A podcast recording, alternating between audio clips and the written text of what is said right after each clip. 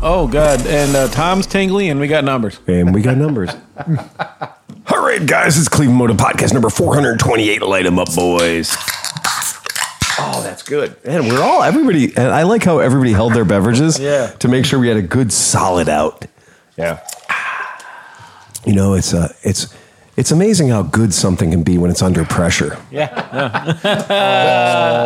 About 14,000 pounds per square inch. You know what's crazy though is that this pressure was coming out of the can. Jesus Christ. Renee's so pissed at me. She's like, don't make jokes about that. And I'm like, Why not? I kind of feel like I have Can to. we say that the know- one guy's stepson was at the Blink 182 concert last night? Yeah. So I mean, I, even he was fucking like, "Fuck it." If you're dumb enough to get Dad into a would tar- want me to see Blink 182. And that's what he said. Yeah. Dad would want me to see Blink 182. Yes. I Look, look, what? I mean, it was kind of an asshole move to go on Twitter and brag about this, but at the same rate, what else are you going to do?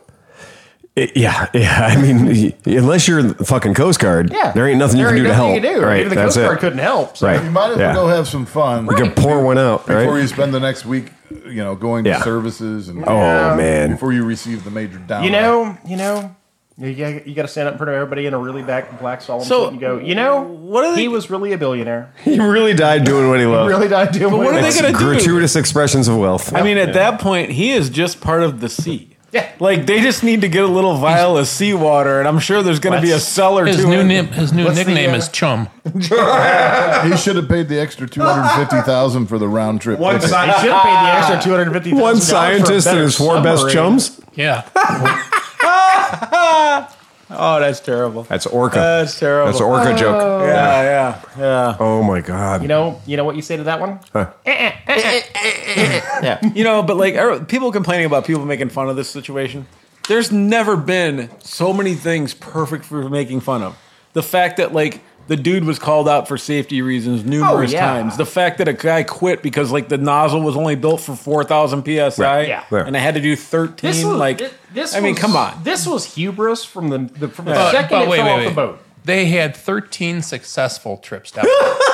well, uh, what I'm saying is that they had proven that it seemed to be a Except- functioning piece of No, equipment. but that's Well, just they like did. airplanes. But though. no, that's not. it has it has fl- dude. But I agree with Chris. Chris is absolutely right.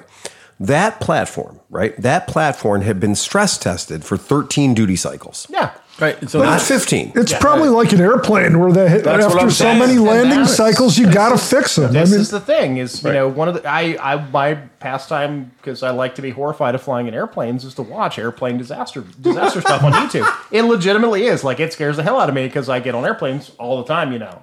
Renee watches the same thing, but with the stupid roller coasters. And yeah. she and- watches every roller coaster like decapitated by the d- demon drop or whatever. Yeah, the scrambler is always going to get you. And yet she fucking loves the He was the goddamn daredevil. thing. Yeah. But, like, the number, the, what is it, the uh, Hawaiian Air. Where the top blew off top the blew top. out, of- yeah. that was a duty cycle issue, and that was that was a highly tested, highly platform. They had a all well. It's not just that their maintenance records were were meticulous, Yeah. but, they still missed the fact that that thing had so many, more- like twice as many duty cycles. That's what happens when you buy a convertible and try to make it into a hardtop. exactly. right. And and then also, I mean, And like, everybody also said he was a dumb fuck for using carbon fiber. Well, also, I think they should have had a non-man thing go up and down like a hundred times to see what, what the fucking end end, end capacity If only was. Oh, there you was know? some- some Well, on regulars. top of that, why didn't they have a fucking cable attached to it that they can just say, "Up, pull the fucker back in"? you know, It's thirteen thousand feet, dude. But That can't- Well, you'd have to but wait a have- minute, wait a minute. Okay, let me answer that that question. It's thirteen thousand feet. Tough shit. Get thirteen. Get fifteen thousand Well, well, feet no, worth, worth of That's, cable. that's only three miles. his- I what's mean, his we name? run What's- three miles of Uh, cable What's his everywhere. name Yeah. that did Titanic? What's that? The the Jane director for Cameron. Titanic, Jane Cameron. Yeah. has gone with an ROV down there a million times. well, not a million. Well, Thirteen. a number higher than 13. Hey, but, but Chris, what you're missing though is they had number it, higher than 13.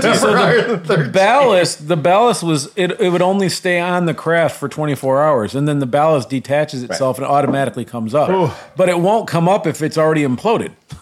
and so, like, Oh. it doesn't matter what safety precautions they have if the, the thing man. implodes. I mean, there would have just If- been a string floating in the water. this is with kind nothing of this has attached. kind of been my feed on both Reddit I, and I Imager. you know, and I, Last and I two absolutely dis- disagree with that. If they have two Right. anchor points that they have the cable attached to, and they're down, if they're imploding, fine. Right. You you can still reel the fucker in and say, all Exactly. right, all right, this is where the guys are. Rather than going down there with nothing attached, Right. that's dumb. I just I just think that's and a, a bad decision. they and know- don't tell me how expensive it is, because fuck you, they're getting Right. two hundred fifty thousand dollars free. I was time. gonna You- say, yeah, this you, is I- not a you can cheap- buy all this. But stuff. this is not a cheap expedition. No, but I just think it's stupid what they. I mean, like just the fact that their testing was like taking people down. Basically, is their testing. If I ever don't build know a that. helicopter, You don't know If that. I ever build a helicopter, don't fly in it Yeah, Yeah. right. because I'm not good at that. If if not, the guy- I wanna, if not, I want to see you in a guinea pig furry costume. Yeah. The guy is noted three times in major speeches saying that at some point safety becomes a nuisance and actually hinders you and doesn't let you do what you need to do. You know what? He died doing what he loved, avoiding safety. I can only hope that these brave souls perished in an instant. That, Yes. You know, I whenever think this that'd be probably the best- catastrophic event Well, happened. as as they, they barely even had a chance. Do you know to- what the difference to understand between what was happening? riding the Nautilus ride at Walt Disney World, ten thousand leagues beneath the sea, or whatever, and what these guys did? The difference is about a quarter of a million dollars. Yep. If you've got a whole quarter of a million dollars, people are willing to say, "Okay, well." This isn't the Demon Drop. This isn't the Millennium Force. This isn't a ride that we put normal people on. This isn't the Maverick for that much money, you get to go into the weird exotic spaces. The weird places where normal people don't get access on their $50 ticket. Well, how much different is it than the flying spending twenty million dollars to go up on a Russian rocket? Also true. which is also horrendously. oh yeah. yeah. But all these people, Yeah. not all. I I will say their guess is that it is relatively safe. That it's been done 13 times before that.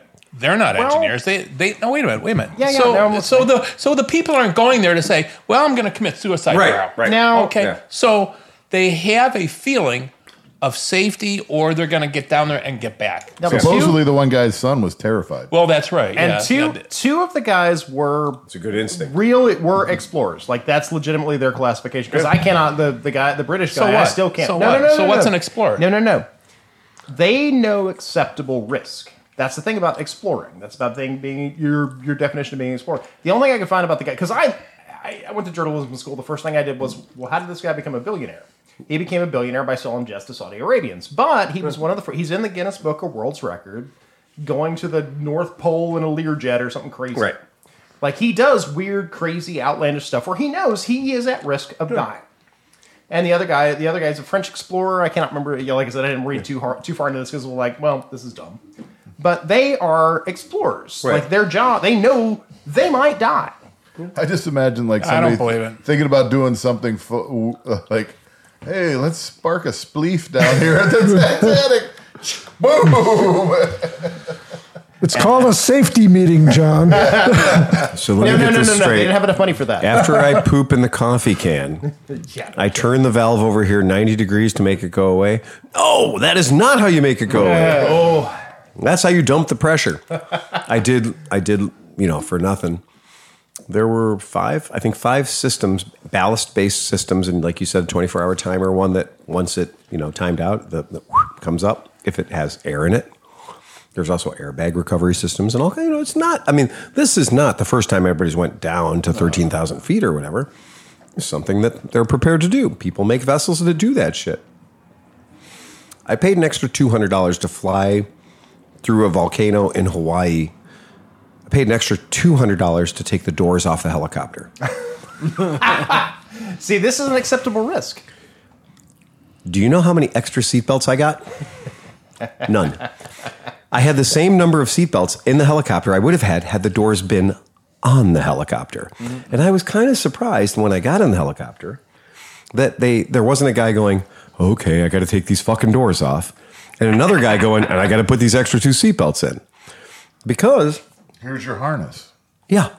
No, in this particular instance, the guy went out and he took the doors off the helicopter. Yay. And then the other guy came out and he says, Well, we normally don't have to say this, but since there's no doors, if you pull that little red tab on your lap, lap belt, not shoulder belt, ein lap belt, like a 71 Impala, if you pull that little red tab, your lap belt opens instantly. So it's not even like you got to push that button in on the 71 Impala. that you can never get pushed. that you in. can And never that- get pushed in, or there's a nickel jammed in there from your brother, right? And it doesn't work, or there's like an old now and later in there. Um, but if you just pull the yellow, the red tab, the, the buckle just fucking opens up, right? And then it's you and gravity. Who okay. normally wins that one? Well, it turns out like there was somewhat not long before we did ours last Christmas that a fellow went up there with his loved ones and he was terminal and he paid the extra 200 bucks for the doors off. And when he got over the volcano, see you guys. No Uh, kidding. Oh. He took a, a long, long walk and a sudden stop. Now, when you say volcano, is this like actually? Like, It's just a crater. It's it's Oh, okay. yeah, when you go to when you go to Kauai, They when you go landed to- there, right, right. and he broke his back, and he and, and he suffered for another forty-two hours, and finally subsided. I hopefully that terminal velocity thing actually paid off. Yeah. So uh, It never does though. You know when you want it to. he hits I was a couple of trees I'm on the, the, way one. down. I'm the one It's guy. I jumped off the Golden Gate Bridge. like- It yeah. just caught the air just right. Yeah. Yeah, and I drowned. I got eaten by a fish, um, slowly. Um, when we did that, and I was like, "Wait, so you made me get into this bullshit Tyvek jumpsuit thing, right? So that you you confiscated everything off my body, put my telephone, which you know you can't take from me, into a special telephone holder, so I could shoot videos and stuff with a lanyard around my neck with my phone, so I wouldn't drop it." You went to a lot of trouble. And then you pushed me into an airplane, I mean, a helicopter, toy, like a toyga. And you put me in there. So me and my wife are just, "Mm." and because I'm taller than her and heavier than her, you put me in the middle of the airframe and you put her on the door. They obviously didn't understand how important she is to our relationship, or they put me on the door, made her look around me. But they put us in, and I was sitting there, and you know, they put you in the helicopter, and then like a young kid who doesn't make a lot of money comes and makes sure that you're all strapped in right, Yeah. and you know, moves your feet out of the way so you're not There was that extra bolt on the kicking ground. controls like the cyclic and the you know They had your shit locked tighter than a Muslim at Guantanamo.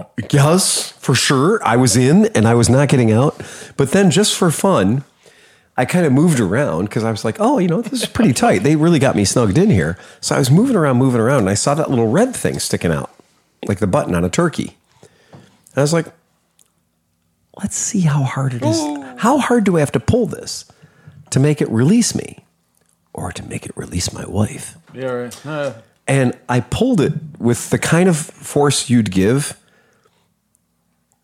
and not much, just just a little. I, I pulled it and it went pop, and my seatbelt opened up, and I went, okay, that's holding me in this fucking aircraft. is that one little tab that you could pull pretty goddamn easily? Because it turns out when you're trying to get somebody out of a helicopter in a hurry, you want to do it really good. You want to be really efficient at it. You don't want to be cutting straps and everything else. Because when you got to get out of a helicopter in a hurry, it's a good thing to be fast about it. So the idea of like retaining you in the helicopter was secondary to getting you out of it in a hurry. That's interesting. So we did the trip and everything else, and Merritt was by the door, and we're all having a good time shooting and whatnot. And I, Would you have had time to deploy your parachute? what? what? But you didn't have. no, but the the helicopter did have floaties built into the skids. So if things really went sideways, they have a thing they can pull, and the skids turn into inflated dates. So you know, two giant sex dolls open up on each skid so that you can preserve the helicopter. So it'll float upside down, and that's when you need to get the fuck out. Bingo. That's what I was thinking. I was thinking the exact same thing. I was like, you're not landing on the water like an old, you know, James Bond film in this thing. This is literally so when the helicopter does what we call an auto gyro into the goddamn water and now it's upside down, they can find the bodies real easy. No, they can get the helicopter. They can get the helicopter back. Power wash it out. Oh, thing in the entire process.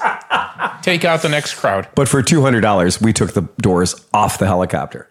And it's a funny thing that in this world of like adventure tourism and stuff, where everybody's like, I've, done, I've gone into volcanoes and shit, I've walked across rope bridges. Sometimes they have safety, sometimes they predate safety. Sometimes there's a sign that says the fall won't kill you, and there's a picture of a snapping crocodile, right? I've been to those places. I think it's a lot of fun. You would never get me into a submersible that was not built by the military for military people because there's military and you know there, there's civilian shit and then there's military shit because military shit has to be designed for the dumbest 18 year old so like the dumbest 18 year old in the submarine you have to think about like what could a dumb 18 year old do because they've all done it Spark a spleef. At bark a 13. spleef at 13000 feet below sea level I just just think about this, man. You know- 10000 leagues under my nutsack Dude, Yeah. you know, like at one point there was like a cartel sub down there, and they're like, "What the hell is that?" And it goes, poof, it goes, "Oh shit, that shit imploded." Okay, let's get these drugs to shore. How many times do you think the orca had to boop it before it failed? Because these orcas are pissed right now. And I'm just picturing that thing floating around because it does look like a fucking hot dog, right? Yeah. It's floating down, going doo, doo, doo, doo, down, down, down. And they said half the time when you pay all this money, you don't even get to see the Titanic. Right. That was a, that was the ball breaker of it all. Chris's idea of putting a cable to an eye bolt on the bottom of the ocean Oh, yeah. guarantees that every time it goes down, Yeah. you see the Titanic. And then you go back up the cable and you go, We saw the Titanic in first person narrative. We saw the Titanic. And, it's and great. it looks just like the pictures that you can see know- on the internet. I was gonna say, you know what? For four, for four dollars, I can rent, I can rent the movie and see a bad sex scene and the Titanic. You're looking through a 12 inch porthole, 14 inch porthole. They could have a video monitor there. It And could all be staged. They all had a share. It wasn't like they each had their own. no, no, there's, there's Ein Window. Yeah. There's Ein Window and Ein Coffee Can to poop in. like- That's all you get. like like there's the Titanic and then there's the uh, there's the giant uh, giant crocodile no the giant the giant shark squid. thing, yeah, giant squid I don't think for a second you'd have got me in there if it was $50. Do you think maybe they're a traveling coach? Right. uh, years and years and years ago, when the Stratosphere opened up in Vegas and decided to actually make some money, they put the world's sketchiest roller coaster on top of the Stratosphere. and the big, f- like anybody else would call this a poorly, hastily assembled carny ride, but it's Vegas. And s- I rode a roller coaster that went through the one hotel and outside. Oh yeah, that's the North, New York, New York. Yeah, the the one at the top of Stratosphere. Like the whole thing about it is like seventy percent of the host the the roller coaster is cantilevered off the edge of the building. So you look down, and you're like, "Fuck!" Right? And I went up there and I went, "Oh, you know, it's the most expensive roller coaster you're ever going to ride, but still looks like it's assembled by West Virginia carnies." hey was I into know. that. That's why I chose West Virginia. so I didn't say Kentucky because well. West Virginia hits home better. More teeth. Yeah. Paid in meth. But they, I looked at it and I went, nah, that's a really shitty roller coaster. I wouldn't ride that if it was at sea level, not alone, let alone at the top of Vegas. And then they decided to one up themselves. They made a roller coaster that only goes 78 feet. That's not, it's a pretty dumb idea, right? I guess. Okay, so you all get in a roller coaster car and you're looking at 78 feet of track, but then they swing that 78 feet of track out over Las Vegas. So your 78 f- foot travel is just off the edge of a building. And then it stops, allegedly, and they reel you back in. And then they do it again. And you go, oh, you, know, you do that. And then that's like 29 bucks. Not quarter of a million dollars, it's $29. And you probably get the same kind of like pit in your belly and like moment when you're dangling at the top of the goddamn stratosphere, which was also built by the lowest bidder. Uh, One could argue getting into the elevator at the stratosphere is a risk. still still better than the uh, Hard Rock Casino and Hotel in New Orleans that oh I'm sorry Yeah, yeah, yeah. That's another one. Lowest bidder. Lowest bidder. Lowest bidder. But now the last, you know, I was I was in Vegas not long ago. Making the walk from where I was staying to Frankie's and having to walk through the stratosphere, I was like, this is now the most dangerous ride in Las Vegas. Just walking through the stratosphere, not going in the tower, not riding the amusement park rides, just walking through the casino because you are a victim in an ocean full of predators. Ocean full of Hep C. yes. Yeah. And it's still, you know, you can always tell the best casinos in Vegas because they still encourage you to smoke. And you're like, wow, that's hardcore. That's that's amazing. I like smoking, but I don't want to be in that. They smell like toilet bowl candy. They do. They do. It has that fucking thing. So anyway, uh, motorcycle shit. motorcycles Motorcycle Speaking of shit. So motorcycle So shit. So tonight I brought up a party favor. So tonight I showed up on a QJ motorcycles or sorry QJ motor, not QJ Motors, not QJ Moto, QJ Motor, singular. 300S, I'm sorry, 300 SRV S. It's a lot of S's. A lot of S. Yes. Um, 300 cc's, V twin, eight valves, belt drive. What did y'all think? Hey, that doesn't translate. that honestly, great, great for the one guy who's watching this on YouTube. Right. Not so much for the other people. Well, I like very much the fact that I turned the key on and hit the starter button and it started. no delay. It was not the triumph for the There was no 27 step process. starting process. There was no logarithm.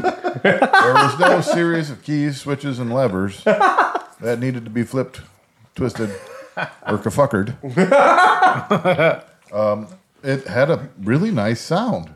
That little V twin 250 was, you know, I, I like to do sounds. It was like, rah, rah, rah. it sounded kind of hard. It, sounded wasn't great. a Harley, but it, a No, but miniature when Harley. it- it, was a little. when Well, you it went actually by- sounded- It Yeah. actually sounded good. When you went by on the street, it doesn't sound like a 300. It sounds like a 750 or something. the big mufflers that are on it do just the right job of making it the right amount of quiet, but still allowing it to have a voice. Well, that's the thing is they're not really big mufflers. They're actually really Big heat shields. yeah. Yeah, they're big heat shields. I think that I think you're right. I think that ninety percent of what you're looking at Yeah.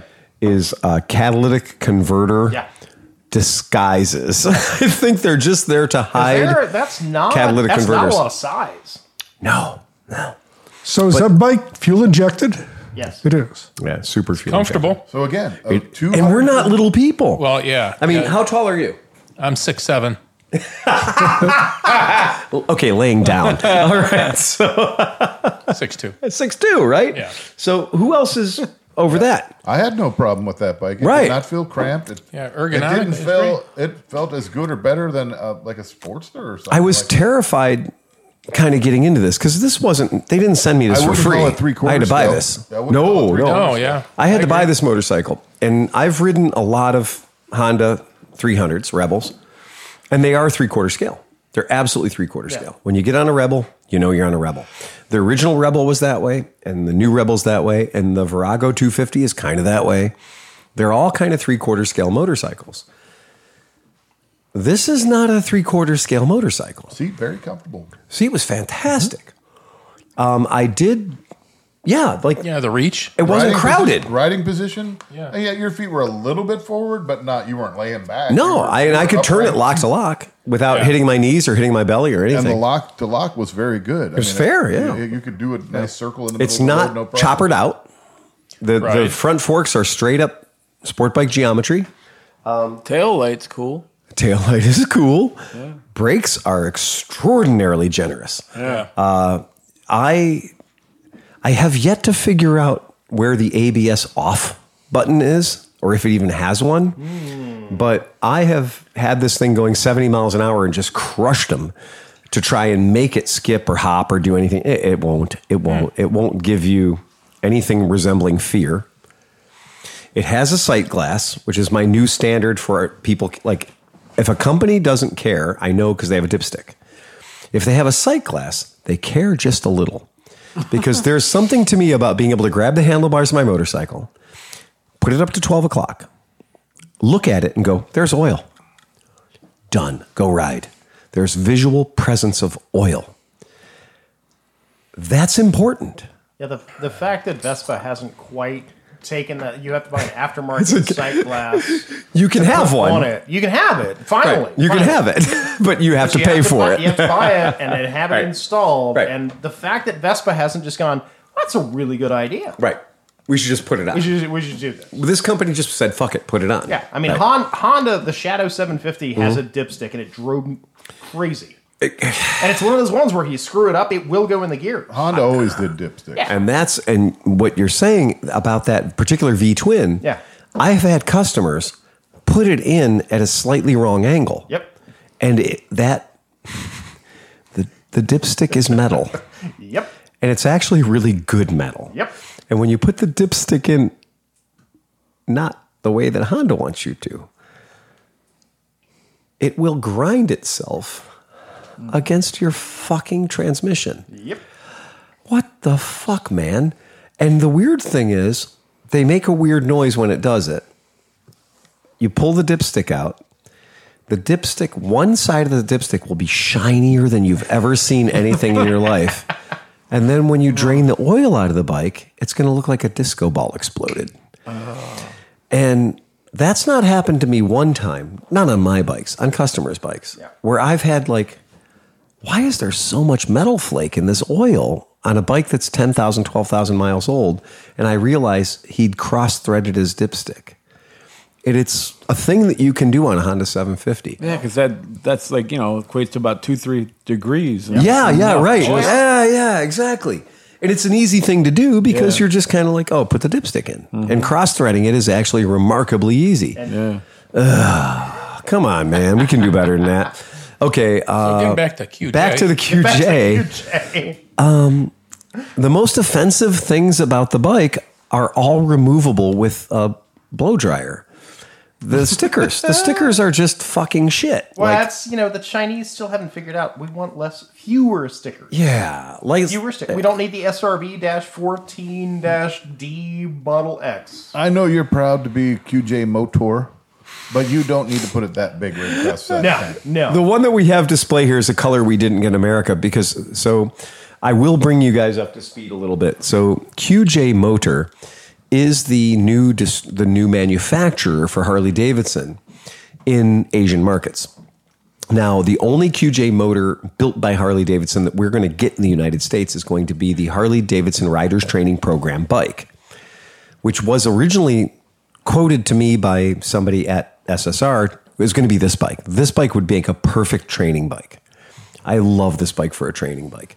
Better than a Rebel, better than a lot of goddamn things, better than a Suzuki GN250, you know? And it looks good compared to the Rebel with the stupid um, And- hat tank. And how about this? If you did, let's just say for the sake that we all worked at Harley Davidson as motorcycle safety instructors and that we knew that this was the product that we were going to be training people on. Doesn't this look a shit ton like a Sportster? Yeah, Doesn't this give people the spirit of Harley Davidson? So, hundred percent makes you feel comfortable. couldn't you put a Harley Davidson sticker on this? A big Harley Davidson sticker on this with a word underneath it motorcycle training. And not even suggest that you could buy this motorcycle in the dealership. But then when somebody gets off this motorcycle after a couple, three days of training, you could walk them into the dealership and point them to a Sportster. So the fact that they went with the, the single cylinder 400. Uh, And they'll both have the same performance. This was a spirited ride. I mean, I I mean, I was gonna say, okay, perfect example. Same same situation. BMW 310. yeah, exactly. Yep. BMW sells the 310 Yep. Yeah. in Yeah. their showroom with a BMW st- proudly BMW sticker proudly on the front. BMW. Yep. Yep. Proudly There is BMW. no reason why Harley Davidson cannot sell this bike in a Harley Davidson dealer. Would you be pissed off if you went in the Harley Davidson dealership and Harley Davidson had an entry level motorcycle for you or your friend or your wife or your girlfriend or your sister to buy that was this motorcycle with a Harley badge on it? No. I thought the 883 was a starter motorcycle. Exactly. Yeah, this- right, this right. act- this Like, actually- that's their mindset. Yeah. And then they tried it with the 500 and the 750, and that went over like a that's- fart in church. and that's a shame. And Harley couldn't get away from Not it even fast a enough. horrible bike. The, I argue against that. I think the Street 500 was arguably one of the five worst motorcycles I've ridden. right there, right next to a, a Gen 1 Himalaya. Like a Gen 1 Himalaya. Like I'm talking about a brand new motorcycle you could buy in the past 10 years with real money that came with a warranty. I think that I think that the Harley Davidson Street 500 and the Street 750 were both Harley Davidson putting their name into other markets in a bike that was built in their market, so they wouldn't have to pay any tariffs. That the Harley name could live on in India, largest motorcycle Yeah. market in the world, Yeah. and they could sell 93 million Harley Davidson T-shirts for every one Street 500 they sold.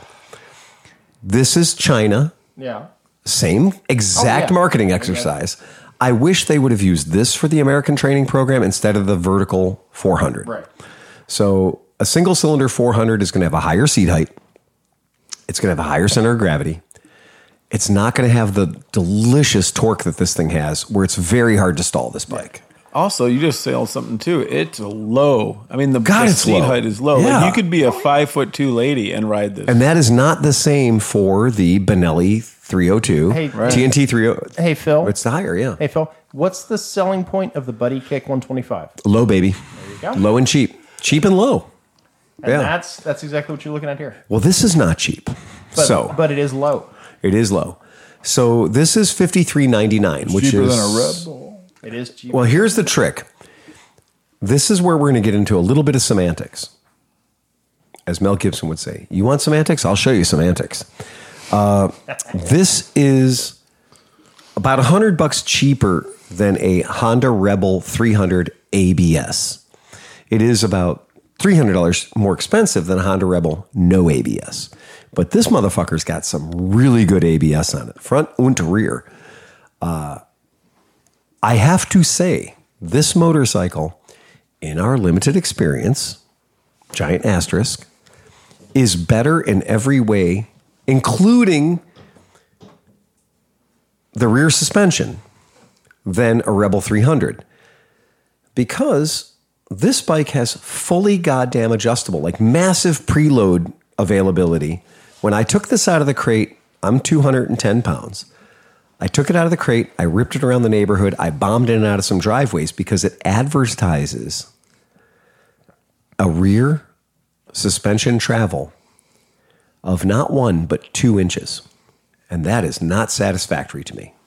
And I've ridden a lot of Han- Harley Davidson Super Lows, 883 SLs.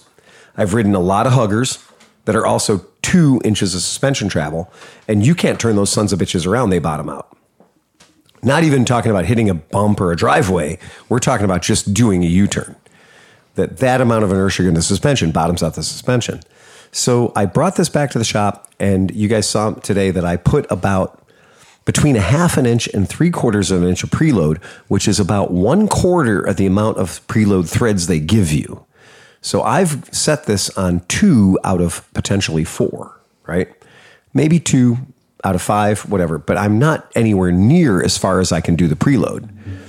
Now, I'm 210, and I know other people in this podcast are heavier than 210. Did anybody bottom it out? I did not. No, I did not, and I tried to. Like when I got on it, I bounced on it. and I didn't feel it bottom out. Maybe it did, and it was so subtle. Yeah. You know, but I don't know if it had any kind of rubber. You know, do you bottom out metal to metal? You know, I don't know, but it. Did. Well, I have bottomed it out, and it's before I put three quarters of an inch preload into it. I have bottomed it out, so I put preload in it, which I read the owner's manual, and it turns out for my size and for my weight, I am supposed to put a bunch of preload in it because it's meant for people that are smaller than me to be able to ride it, enjoy it, have a good time, and a soft ride. 1200C Sportster in my showroom, sitting down on the bike hard, you bottom it out. I could not do that. Yeah. Um, On this bike. On this bike. Holy shit, the suspension is really fucking good. The suspension is really fucking good. All the switches are backlit. So you look at a switch and the switch literally tells you illuminated what the switch does. Yeah. Which I think is clever and why doesn't everybody do that? Oh, I'm jealous, man. Does, did your FJ have backlit switches? No, my Africa Twin doesn't. None of my bikes. All my current. I only have three, like you know, modernish Right. bikes. None Yeah. of them have that shit. So I'm very impressed by this. There's a lot of weird attention to detail shit. Go ahead. Did that have bar weights on it too? It, well, they're minimal, so they're not. I, they're not heavy enough that I would call them bar weights. They're not just plastic bar ends. They are. They do have some weight to them, maybe three four ounces. Uh, they're not real heavy, but they are bar weights. You know, there's there's something You know right. what They I come like? standard. Yeah. Mm-hmm. That thing that John found by accident that you you can shut the key off and the bike won't shut off Until- until, it goes till neutral. That's right. that's pretty cool. Yeah. It's an interesting safety factor, so your knucklehead buddy can't reach over and put your fucking kill switch on while you're idling, like at a red light. So I think that's a good idea too. There, uh, it comes with spools for a track stand, for a you know for a garage stand, which I think is nice for people that want to do their own maintenance. But you don't have to because the motherfucker's got a belt on it that's good for forty thousand miles.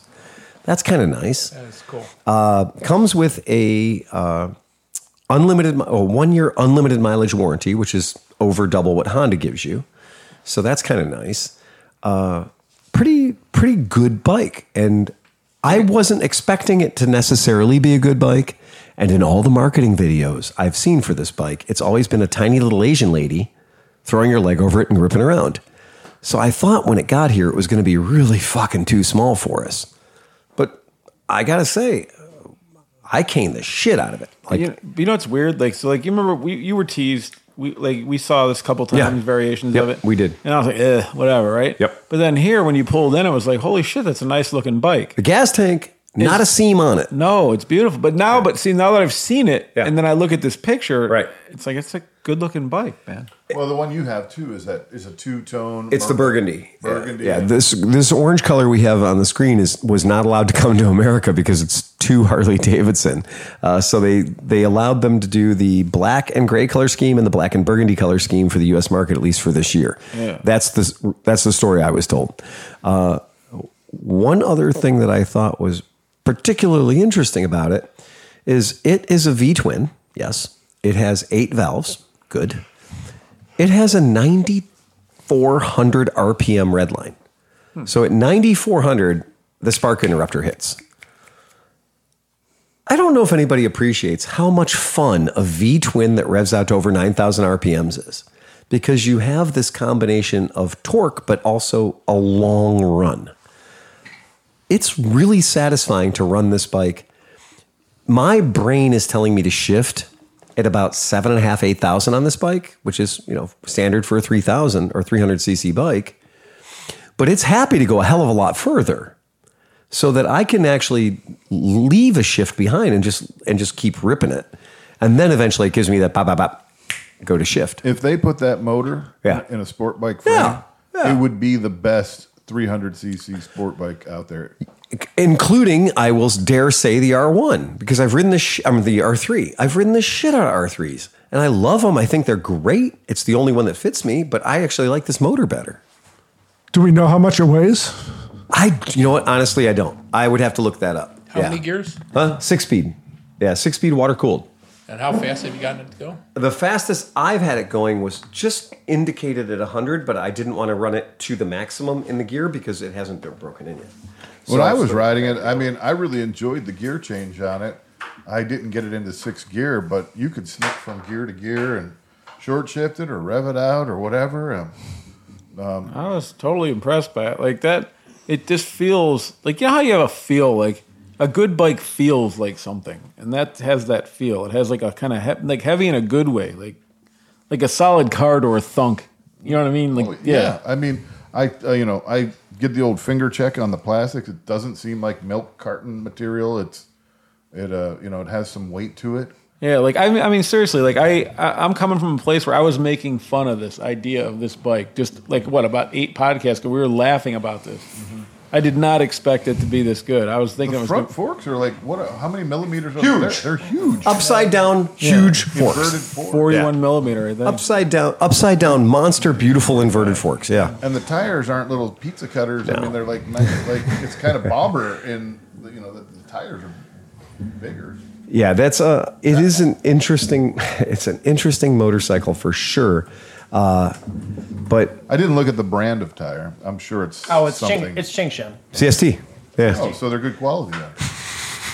well, they're not. They're it's not still some weird. It is still at right. least something you've heard of. Right. Well, they- they're not we've like- only heard it because they've been on every Chinese scooter for the past. well, they're not like running jewels or like No, I've. no, we've no. had some. You know, we've had a lot of bikes that come in with weird tires on them. The Benelli TNT 135 came in with I can't think remember the name of the tire that was on that thing, but I was like, what the fuck is this? But I looked at it and I'm like, this is a complete like. it's like a Zippy 3 knockoff, almost perfect identical tread pattern to this thing. And I was like, I don't know if cordials, it's called a cordial. And I was like, I don't know if this tire is going to be any good because I've never heard a cordial. So I went out and ran the shit out of it. And I mean, really cooked it, like overcooked it a lot of times. I was like, it turns out it's pretty good. It turns out that cordial tire might not be a bad tire. And then the guys who are racing them and putting them in uh, like YSR racing and stuff like that, are like, no, it's actually the stock tires are good tires. They use the cherry cordials. Cherry cordials are probably a little more desirable. I mean, Yeah. when you look at the tires, they Yeah. don't look like rock hard pieces. I mean, they look they look the right. Yeah, exactly. I know it's weird to say they look good, but I mean, 359 pounds. All right. So Not bad. about almost in the same ballpark as a Vespa GTS 300. So same ballpark for as motor scooter money. Um, That's that's interesting. Top speed, 100 miles an hour. So the fastest I was able to get it was an indicated just barely breathing on 100, but I'm not going to want to do that again until I change the oil. So I change the oil one time, get a few more heat cycles on it, then I'll take it up and run it. This was purely this wasn't I did that. I wasn't even on the freeway. I was on West 150th Street. So, you know. Jeez. Yeah, okay. Yeah, that guy. Oh, Didn't have a helmet on either because I'm a fucking idiot, right? So, but my test ride got my test ride got away from myself, right? We already knew that. Yeah. Sometimes I'm having fun, and then fun happens and it gets away from me. Yeah. Headlight looks really cool. It has the QJ motor logo with a little, ne- you know, but it, lights up. It's LED. LED. All the things are LEDs. That's cool. I like that. This thing is literally everything else on their on their website, as far as the products go, are like inline twins. Yes, exactly. Well, that's because that's the cheapest motor to build right The only now. thing a little weird was the exhaust spigots. So there's a reason for that. I brought that up too. It's crazy. 90 degrees. Yeah. man. So those are castings, obviously. Um, it weighs the same. Oh my god, it weighs it weighs ten pounds less than a rebel. So yeah, so it weighs ten pounds less than a rebel. Yay! Um, I'll pull the rebel specs up so people can see it. The uh, so it does weigh less than a rebel, and uh, and and like that, cool. Uh, but here's the trick. So the spigots. So you, the spigots. You know what else weighs ten pounds less than a rebel? It's down at the bottom of the, the ocean right now. Oh, Okay. no way, really? Oh, okay. I was going to say that that looked heavier than that. Uh, so the exhaust, this bike normally we have twisted metal tubing that that for a V twin. There's a big V part of the tubing, right? We all know the big V part of the tubing, and then the, it goes up, and then at the, at the top where it goes into the motor, there's usually some sort of a radical turn. So something that you couldn't put on a mandrel, something that you couldn't tur tube bend in your own workshop if you ever fucking tried. So what this mo- manufacturer's done Or is they could have had the ports a little bit to one side or something, or made that elbow inside the. Well, the- if you look at the way the head is oriented on both of these things, in order to give it a more lucrative exhaust valve angle, they have machined or cast exhaust manifolds. And these exhaust manifolds cheat the intake or the exhaust angle so that your exhaust can bolt on without your exhaust having to make an impossible turn that you couldn't possibly get hardware into if you ever had to take the exhaust off or put the exhaust on because you'd have nowhere to put a goddamn bolt in the nut. So instead, they have a machined or cast basically 90 degrees, it's damn close to 90 degrees, that bolts onto the motor, giving it the best possible angle for the exhaust valve to be poking out.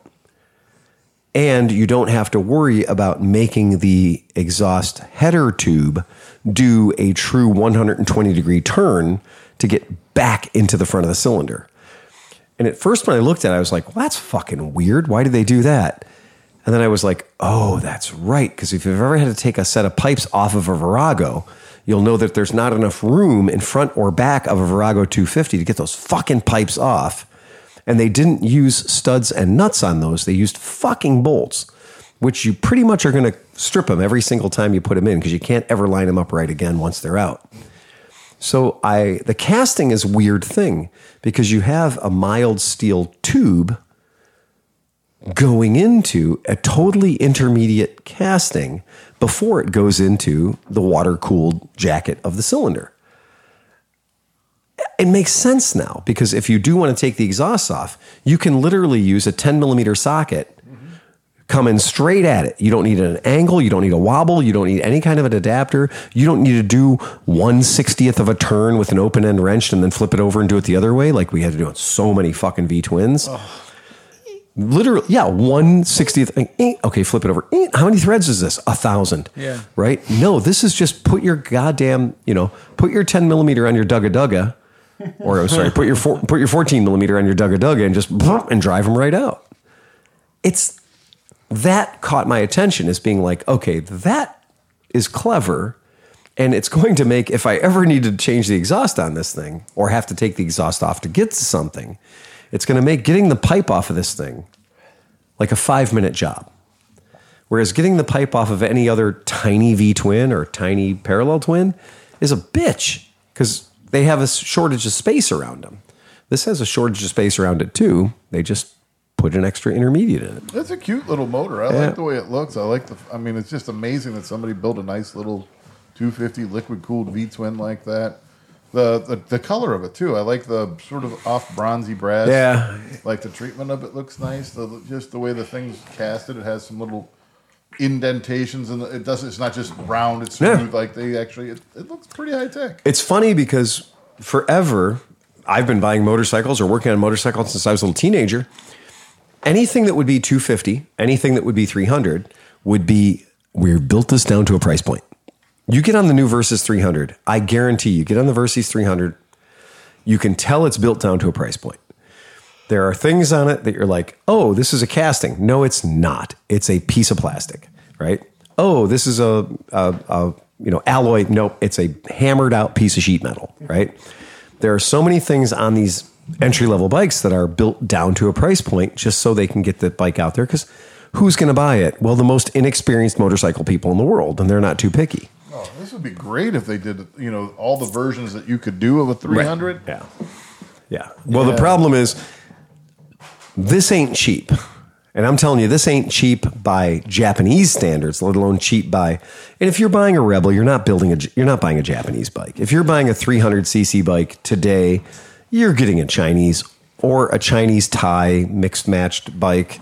You're not going to get actual made in Japan genuine article bike but this one, would I spend the extra couple of bucks to, to go from a Rebel 300 to go to this 300? You bet your ass I would. Everything about this feels better. Yeah, it really does. It, it, it definitely has a better feel to it. It's And- like well, it's it's just like looking at if you go to a Grom, Mm-hmm. and then or at least the second, first and second generation. I think the Right. third one they fix some of it, but se- second generation Grom and stick it next to the Benelli, it's basically the same thing. Yeah, yeah. Like you know, they came with the ups inverted for all the things that we loved about the Benelli. they did with Exactly, this. yeah. the inverted forks, all the things. Oh yeah. and that's true too. That is that is absolutely it. When you start a bike that way, um, it, it ends up being a better bike because every little piece on it is a better piece. Hmm. Um, I wanted to. I'll I'll throw the image up just so we can kind of. Show you guys the difference, right? How the other half lives, God. right? Oh, that was the sound I wanted to hear. Look at the forks. They're shit. The whole bike is a piece of shit. Straight from Honda's marketing department. that looks like a Navi front end. Like look at the forks. They're minuscule. So now that we've been looking at the SRV for a long time and riding the SRV, when we look at this bike, This looks like a Chinese. Like this is Well, like and you also notice this doesn't have a passenger seat, no. whereas the, the SRV has a passenger seat and passenger Right. Mm. pegs and the whole deal. Yeah, right. Dude, this is hideous. I forget, and it has that stupid half helmet fucking gas thing. I hate that. No, you know what that is? What? Uh, you ever see speed skaters? Oh yeah. That's a speed skater helmet. helmet. That is a speed skater helmet right there. Yeah, I know that. But look at this radiator on this thing. Looks like a fucking disaster, right? Yeah.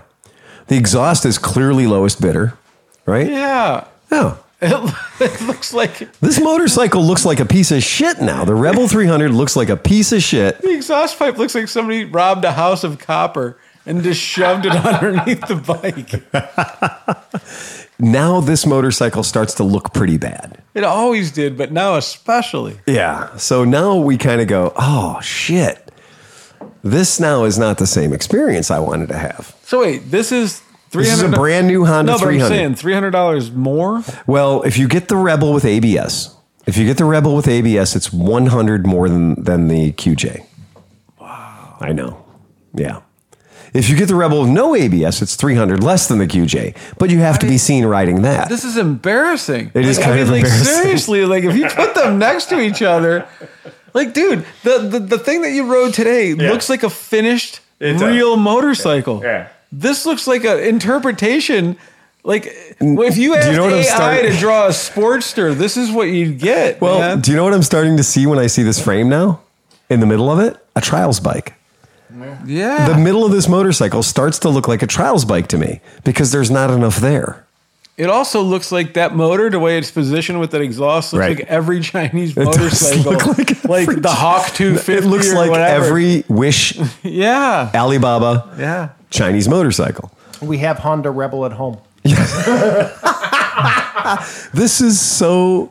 I mean, that's why I waited to throw this image up so you can kind of just. And then do that it little literally contrast looks like a comparison. dude from Craigslist made this out of some other bike. Yeah. And then filled in the It fucking starts to- triangles with I- like shit. I wanna inside. like- I, I, I just like the Navi. I was early to the game, hating it. yeah. and the Rebel 300, I was early to the game hating it. I've never been a fan of the Rebel 300. I'm happy now to have in my shop an alternative to Yeah, the Rebel no 300 shit, yeah. so that you can have your 300cc motorcycle and actually have a cool motorcycle. And you can feel like you save people from ever having to show up on this. fucking Yeah, thing. this Look is a at tough that bike, thing, man. This is a tough bike to own. I don't like it. I'm not a fan, obviously. So, but yeah, look at all the plumbing. Look at the radiator plumbing on this Rebel. Doesn't it look like it was like, oh, at the last minute, Steve, we got to put a radiator on here. Yeah. Yeah. Look at the exhaust pipe. Couldn't they do any better? Than No, that? they couldn't.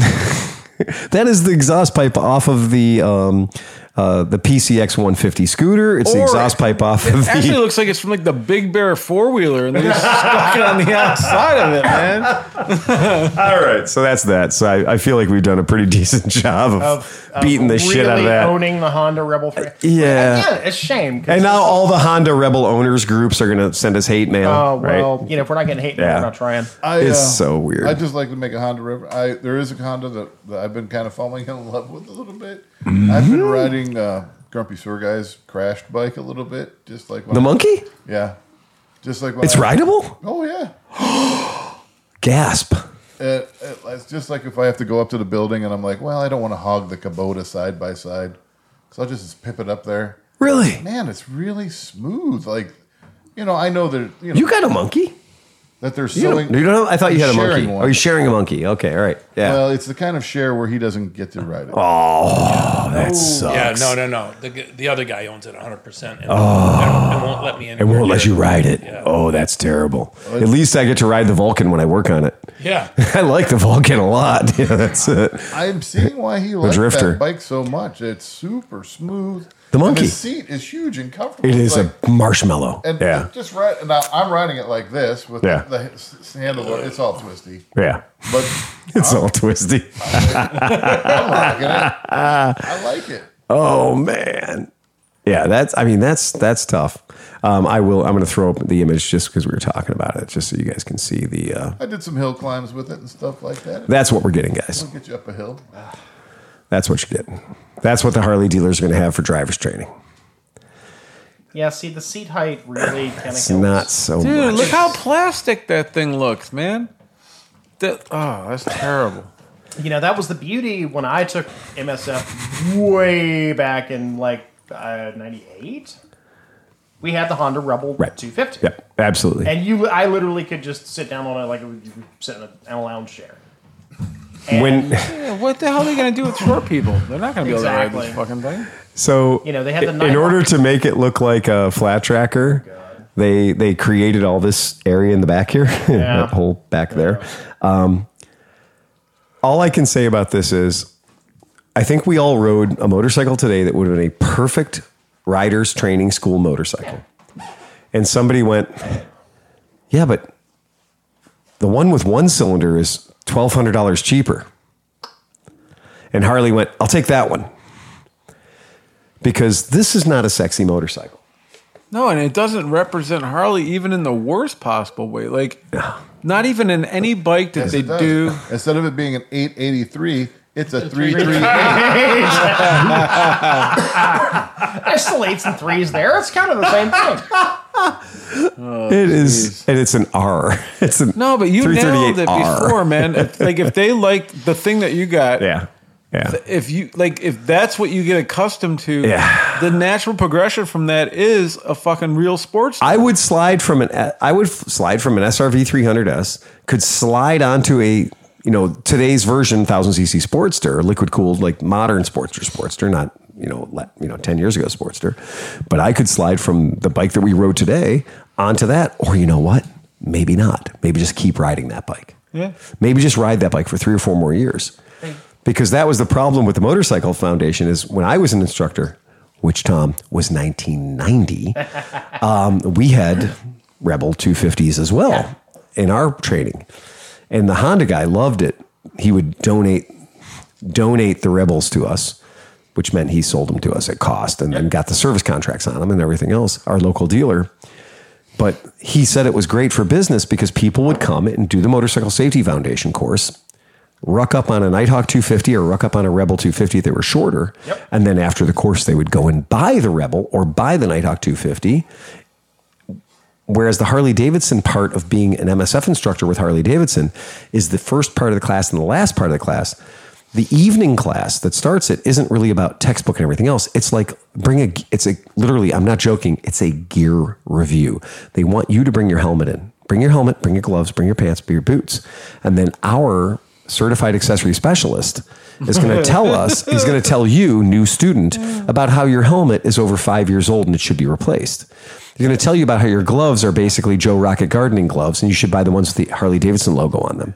Those boots, those boots really, you know, I'm not saying anything bad about Red Wings, but we've got these Harley Davidson boots that are made in China that are $248 that have a little buckle on the side and an eagle. And I think those would be safer for you. And then we're gonna walk you to a Buell blast. When? When was that? Ten year, ten. Okay, years ago, yeah. because for the last for the last ever, Harley Davidson has been using instead of a thirty dollar program, MSF program, thirty bucks. It's now over three hundred Oh, no, bucks. it's always been 300. So you can get the special Harley Davidson sales opportunity, Ah. the marketing, uh, the marketing session, Buy, buying opportunity. Captive audience. captive Yeah, yeah. Oh, audience, yeah. timeshare, etc. But the difference is, the timeshare gives me a free breakfast and a night in the hotel. the Harley thing is you've spent $300 because the MSF class was full, or at least projected full out until October. So now you're going to spend 300 so you can go and get the MSF class at your Harley dealer, suffer through a sales pitch, ride their street 500 or ride their street, you know, honestly, this, right? But not ride a Rebel 200, not ride a Rebel 300, I'm sorry, Rebel 3 250 or Rebel 300, not ride a TU 250, not ride a GZ 250. You're going to ride a fucking eight years ago you'd ride a street 500 now apparently now you're going to be riding this They they couldn't You know, even QJ. They couldn't even call it the XR three thirty eight. no no it's a 338r right and that's so as the guy that i want everyone to have a good experience i want a new rider to go in and get a piece of equipment that kind of fits them this is not a one size fits all motorcycle it just isn't and i also feel like if you're going to make me suffer through a sales pitch just to get my certificate then it should be a fucking cool motorcycle. And this isn't a cool motorcycle. They could have had the cool motorcycle, but it would have cost them an extra thirteen hundred bucks per unit. Like, is that a production? Like that plastic looks. And I'm not. So trying to this be is a rude. production motorcycle. Yes, yes, it is. It's a production motorcycle that Harley Davidson will be selling in Asian markets, not in the USA. But I mean, is that picture of a produ- like? Because that plastic looks prototyped or really. I, we shitty. can do better. We can do a better picture. Like I have not like. Man, Because it's even a terrible even the looking bike. even the Benelli version looks better. It does. Yeah, yeah. I was Oh, gonna way say, better. yeah, yeah, way better. Like, yeah, the frame and stuff don't look bad. It's the body work doesn't. It's it's like they just stuck a flat track bike onto something else. Yeah. Well, I, you can buy a better fiberglass flat tracker seat than that. Problem is, none of the angles match up. No, Right. The bottom of right. the tank is a different angle than the bottom of the seat. Yeah. There's not one. Ang- they're all How just do a we, bunch how do of we do different this as angles. cheaply as possible? It looks like all the bodywork is floating above the frame. That's yeah, exactly. exactly. it looks like yeah, it looks like you, you had those little like twelve scale models, and you start fucking with them, and you put the body of this one on that one, and all. Yeah, it doesn't look right at all, man. So the problem was they had to make they had to make the actual production item look as much like the artist renderings as they possibly could. Was the artist stoned? Well, no, but I want you to look at this. Unfortunately, no. Right. Unfortunately, no. Yeah, that's fair. Okay. So this is a production unit. Okay. So that's a production unit. That looks a little bit better than that other. Picture. It's just a different angle. It's the same bike, different angle, slightly different angle. And different lighting. Yes, different lighting means a big deal too. But you can still see yeah, the that angles weird are still all wrong. Yeah. Yeah, you can still see the weird, you know, the weird mutant angle on the gas tank. There's a lot of things with this motorcycle that are not as attractive as the bike we got to ride today. Um, Well, and look at that black thing underneath the white part of the seat. It's like, what are they trying to hide? It's just a big everything. plastic Steve, they're can. trying to hide everything. Yeah. Yeah, because you know what it is on the Benelli when we had the, the TNT 300? Hmm. What that is on the Benelli is air. Right. It's That's why I air. said it's like a lattice frame and stuff in there. It's showing you the most beautiful lattice welded frame. Yeah. And on the Benelli, the Benelli TNT 300, they painted it a contrasting color. So the whole frame caught your eye. Right. And when you look at the TNT 135s, the frame is a contrasting color. It catches your eye and says, look, there's craftsmanship there. Like somebody took the time to make a trellis frame as opposed to just stamped sheet metal, right? Or whatever. Um, So yeah, I really do feel like even when you take a look at the bike from a professional photograph that Harley Davidson wants to sell its product, this is this is what that is, right? That's the picture. It's not that great of a bike. It's not that great looking of a bike. Um, if you go to the orange one, which is the Harleyest of all of them, now the black triangle under the seat helps hide things, right? But it still is a strange, weird black triangle under the seat. I, it's less offensive when you look at the bike in orange because we're trained to associate orange with Harley Davidson. But you notice the gas tank seam that managed to come back? yeah. Yeah, that's kind of fucked up. Uh, anyway, you know, here we go. We said we were leaving it. We didn't leave it, but we're going to leave it. I swear. I promise you. Uh, anybody have uh, some things have happened since last we talked. I have a Coleman now. Yep. Yeah. I have a proper fucking Coleman. I have a Coleman now. and you have a Coleman now. This might be my last year for Mid Ohio. I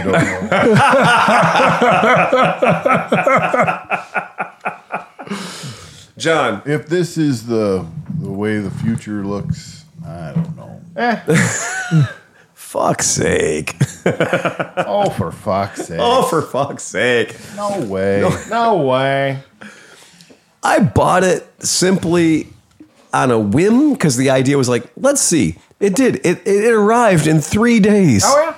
And what's its name now? U-Haul. Yes, it is. U-Haul. It's orange and white, just like U-Haul truck. Had had I made the good decision to ride it, yeah, yeah. I am my buddy. I Oh, you wouldn't be hurt right now. wouldn't be hurt right now. Did you, did But you I also wouldn't have brought home the gold. That's John right. tell you Bring how home a that trophy. name came about? What's that? So me and John were sitting there just enjoying our time. Yeah. And this woman came up and she goes, What did she say to that? She goes, Whose bike is that or something, right? What'd you do? Rent that from U-Haul? Uh,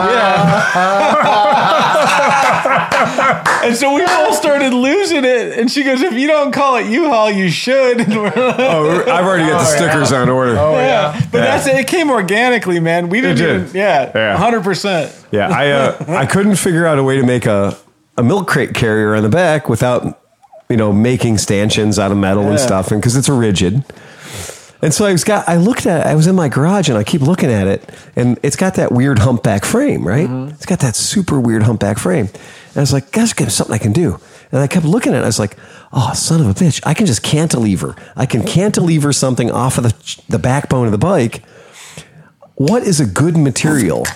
Three quarter inch plywood. Three quarter inch plywood. Fucking oh man, Eh, eh, that's the shit. So I just in my dr- in my garage at one o'clock in the morning, door closed, so I wouldn't wake up the neighbors. Got out the Ryobi, my first tool set, and I got the saws all going. I got the circular saw going. I'm just zip zip zip. I didn't measure one fucking thing. At no point did I threaten anything with a tape measure. Everything was eyeballed and pencil. And I eyeballed it. I cut the little grooves out. I slid that some bitch in, and I jumped up. I sat on. I put my entire body weight, smashed it on the rigid back end. Couldn't break it. I was like, "Fuck yeah!" Now you might think, "Are you gonna put some screws in that and hold it there?" You might think that. I had to, well, I had to put the seat back on, so I needed all new hardware because the seat's now an inch higher than three quarters of an inch higher than it should be. That's okay because the seat was too low anyway. I got orange ratchet straps. Son of a bitch, orange ratchet straps are so strong. And so my milk crate is held on with orange ratchet straps. So if you need to take the milk crate off, so you can sup, you know, if you got to get that girl back to your tent, and you got nowhere to put her, unless you're Oscar, in which case Oscar and Sarah were two up on that son bitch. They were. Yeah. I was shocked. And it wasn't like she wrote it one time and said, fuck you, I'm never doing that again. I saw them two up on the U Haul bike more than once. It's fucking crazy, man. He won, the, he won the wheelie contest. He went almost 12 o'clock. I saw that. Yeah, yeah. I got video of Thank that. God. Thank God there was video of that. Yeah, yeah. He went high. He he was working on that pretty hard too. Like he was trying to figure out exactly where it, where the, where that clutch hit. It, it- he got it figured out. Yep. Um, now I'm not going to do much to mine. I'm going to bend the tab over on the throttle regulator, pretty much just that, and that's how it's going to go to Mid Ohio. It is meant to do two things: get you to the shitter, and to bring back a small amount of purchases. that's it. I predict it will be taken over rather quickly by somebody from California. I think you're probably right. I, I'm completely Be yeah. gone. I'm Every com- time you're like, where's If- the U-Haul bike? If my clutch wasn't sketchy, I'd just leave it the hell alone myself. But it's yeah. it's on the way out. So It's so it's so easy to ride. Oh, It's yeah. just what it is. It's the perfect bike that you can literally say, you know what? You're kind of a fuck up. Take the Coleman. Just take the Coleman. I don't trust you on anything I care about. Take the Coleman. Because the Coleman really is it's exactly what it needs to be. It's a toy,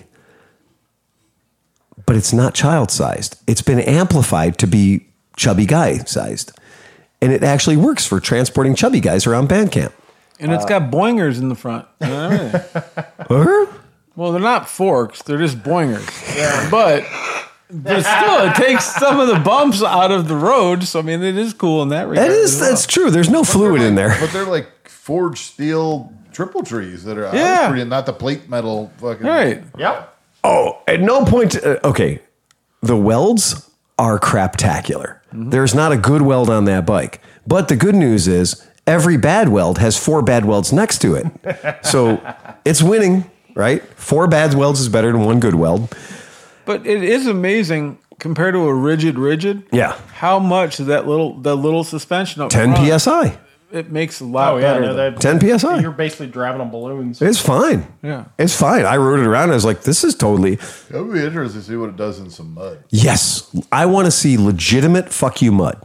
Go ahead, add it to the cart. Right. You're gonna add. But we're gonna when add you mud. had it there though, man. If you can figure out the the governor, you got another 15, 20 miles an hour in that sucker. Just waiting. to get Well, out. there's no shortage of videos you can watch. Oh yeah. No, and this is a, this is a rabbit hole. You it's a really bad rabbit hole. Yeah, it's a really really bad About a rabbit hole. thousand dollars, you can make you seventy mile an hour with just a rear drum brake.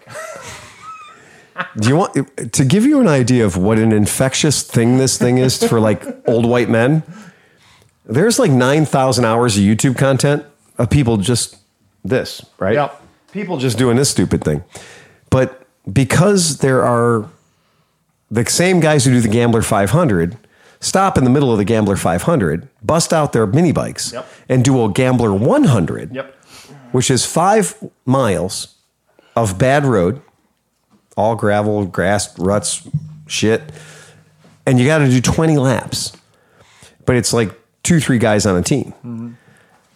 And it's got to be a mini bike. Can't be your motorcycle. It can't be anything that was properly built to do what it's meant to do in the spirit of Gambler. So Dr. Waters, who doesn't like watching television at all, she became addicted to watching the Gambler 100 mini bike race. And she started spotting it. She's being like, oh, that guy's got the ghost motor.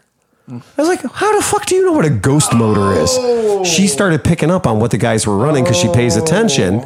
And she's like, oh, you know, she goes, that guy, like, if you're going to do it, you got to have rear suspension and you got to have a front brake. Here's Dr. Waters.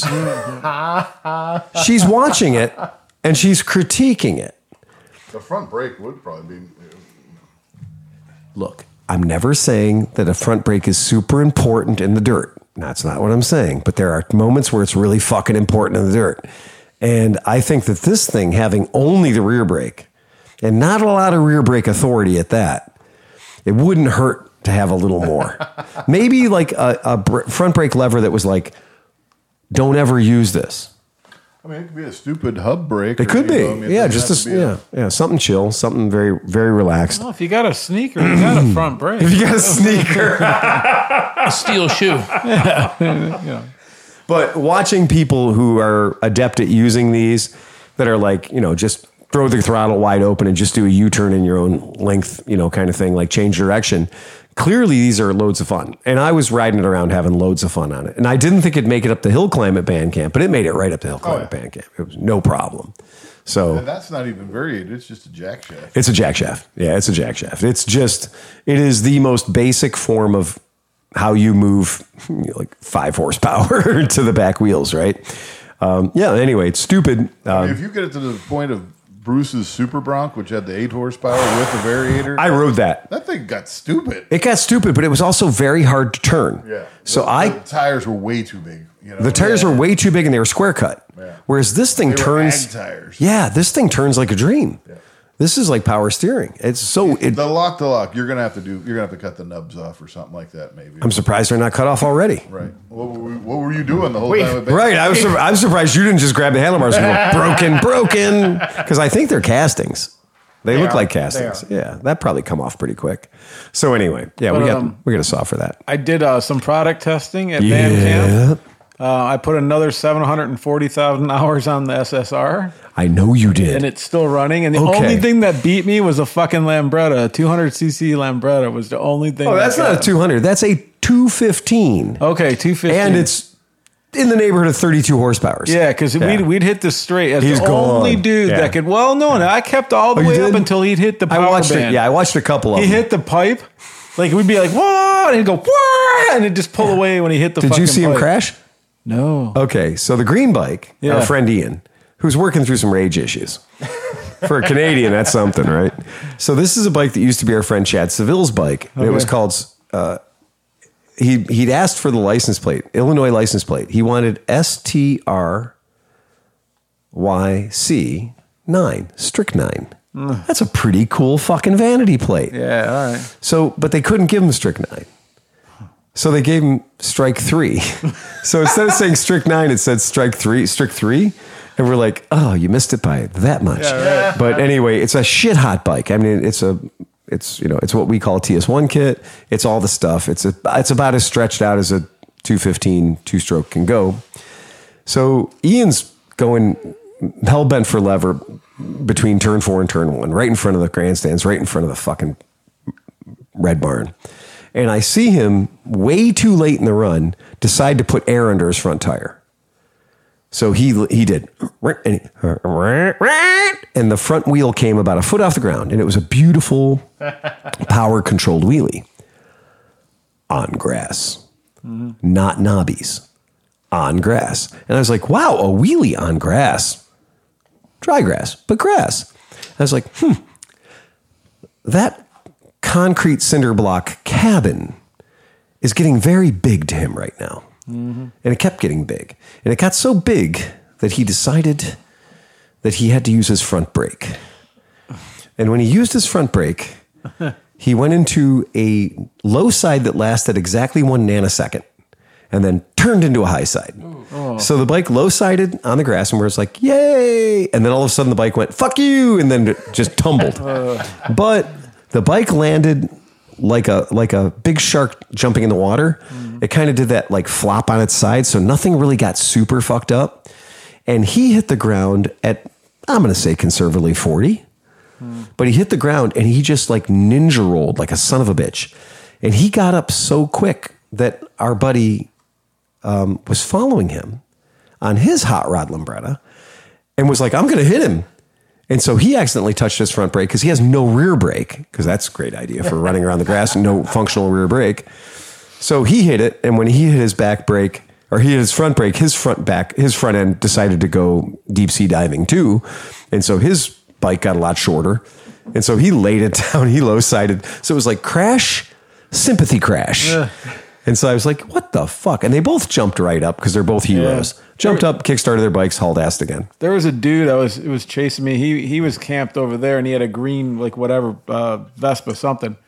And uh, we we were, had about five good laps, Mm. and, but I could tell same thing right in front of the barn heading into that tight turn. Did you race Dan on his Bajaj? Oh yeah, me and Dan had some good laughs. Ah. Oh, I saw I saw you guys out there one time, and I've never seen anybody leaning a bike over as far at band camp Yeah.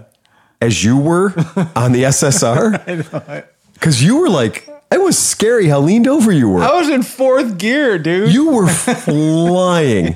But what made me more impressed, you being on a pit bike, Yeah. leaned over using 100% of your knobbies, was Dan on a fucking Bajaj, leaned over just as far as you were, and kid, and reeling you in on the corner. Oh, yeah, And I dude. was like, what the fuck is going on Oh, here? Some of these dudes, they can ride the scoots, man. They were they were on it. There was a long haired dude that was like a gorilla. He was Yeah. a big You're a kid. very big dude, but he's on that dude could- GTS. yeah, he was hauling. He's about ass. seven foot one. Yeah, Yeah. but he was hauling ass. He was man. going That about a was- hundred. Yeah, Yeah. that was good, man. yeah. But the one dude, we were going and like two, three laps, and then I, st- I kept pulling him on that thing in front of the barn. Yeah. And then I'd brake really late because Yeah. SSR is great brake. It's great breaks. Yeah. so I'm, I'm braking out. I looked really hard to make sure nobody was there, and I cut in. You cut in. And then right behind that, it's here, and you just see that dude just like sliding down the grass. You know, I was like, oh. Ouch. Yeah, it looked like he was in control, so I just kept going. It looked like he was in control. No, no. If you crash in turn one, you Wait, get and Tom Oh, yeah. and Tom won rally asshole. look Oh. at this guy's he's, Sleepy's out there showing a guy chopping a wheel Right here, at wait. band do you camp. need this? Do you need the award? no, no, I'm good, man. Hey, that's the mi- that's the vicious thing about. I'll go as fast as I can from turn. I'll go as fast as I can from turn two to turn three. Right, and that's how Tom. That's how Tom fell down. He's going too fast. Turn You can- turn three will get its blood. You It can go will so always get its fast. blood. You can carry so much speed through turn three. Yep. You just got to slow down for four. Yep. But the problem is turn one has not no forgiveness Oh, no. because the rundown zone is a porch Yep. and a cinder block they, building. They put hay bales down there. Usually it's muddy as shit. That's well. So Yeah. I don't know if you know this, but for years and years and years, what we would do is we would take fifty-five gallon drums of water that were trash cans, and we fill them with water, and then we would intentionally dump water in one. So guys would intentionally dump water in one to make the tur the race more interesting Yeah. because like the rest of the whole thing would be dry grass if we were lucky and didn't get any rain that year. But turn one would be a shit show. But you would know to take it easy through one because it's like a chicane. You have to take it easy through there. Otherwise, you could cook it right into a cinder block building, which people have done. And the building does not forgive you. It, it's it ain't just gonna move. It just kills you. Yeah. Well, It's- like, it's been there a few years. it has been there. basically- a lot of people have hit that building. They were yeah. probably built in the 50s when they were Yeah. cabin slash bomb shelter. I think you're right. Everything's got like a civil defense marker above it. yeah, No, kids, it's okay. Duck and cover. Right. What do we do for what do we do for an air raid silent? Same thing we do for a tornado. yeah. Kiss your ass goodbye. But the that's where I think that the silly thing about the Coleman was I brought the Coleman out to band camp because I was like, I, it can't get hurt. But I also brought the TW200, which then was like dangling candy in front of all of these people. Oh, yeah. Because everybody was like, I'm going to fuck her. Everybody. Anywhere I rode that thing, they were like, Can I get a ride on your bike? I'm like, Oh, yeah. "Eh." John had to deal with that all day be- when- before you got there. When you were working. Well, when I left, I gave the keys to John, and John was like, "Well, Oscar doesn't really have a bike here," so I delegated the keys to Oscar because you know, hey, it's good to have a bike at band camp, Mm-hmm. but I'm going to be gone at work all day for the next twelve hours, you know. And uh, so when I came back, I was actually surprised to see that because I took the mirrors off ahead of time because I'm not stupid. I took the mirrors off ahead of time. I was like, those shits, that's gonna broke. That'll get broken if we're just even, even being irresponsible. But I was surprised that the TW200 was not harmed. no. No. And it was ridden. No, I was like my friend Shannon. She was like, "Oh yeah, I got to ride it. It was exactly what I thought it was going to be." Yep. Yep. It's same. It's exactly like the one I had ten years ago. Yeah. So that is cool. Um, and it does it, that thing does Bandcamp perfectly too. There are perfect Bandcamp vehicles.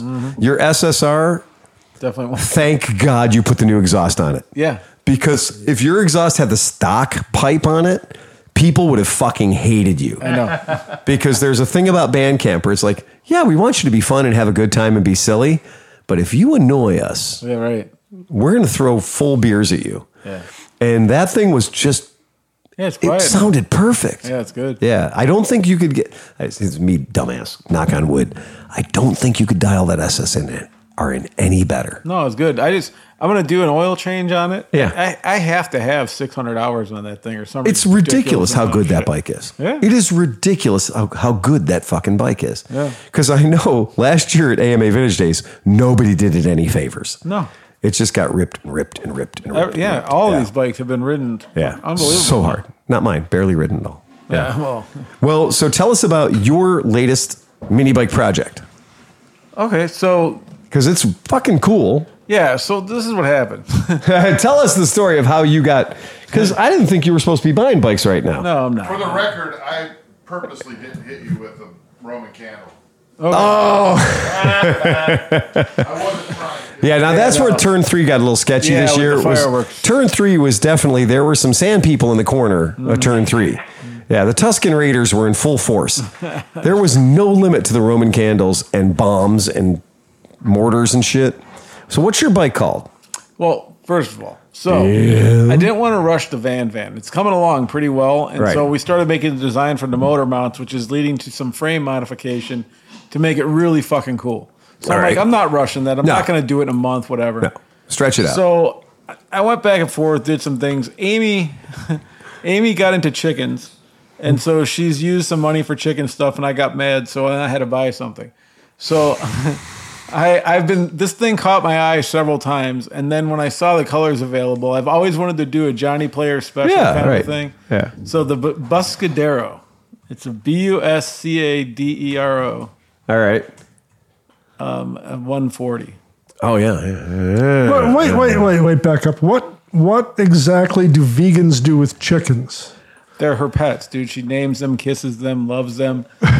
yeah, yeah, and they poop on her. That's that's that's what she's into. Eat the bugs. So this thing Yeah, you basically, can- I mean, eat the chick. Eat like look. The way I look at a chicken is like egg a day like, yeah, yeah. for a couple of months, and then a chicken dinner. Right. well, I tried to name all the chickens Patty and All right. dinner and stuff. She wouldn't have it. Hey Nugget, how you doing? Right. But yeah, so this thing's been it's been rattling around. I watched all Sure, this stuff yeah. and everything like that. And they kind of went into it pretty cool. So like it's it's a typical pit bike, but it's pretty high end pit bike.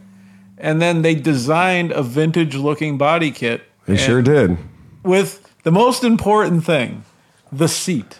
It has a proper old school padded fucking loaf of bread seat, like a fucking motorcycle should have. Right. And so that seat caused me to spend money.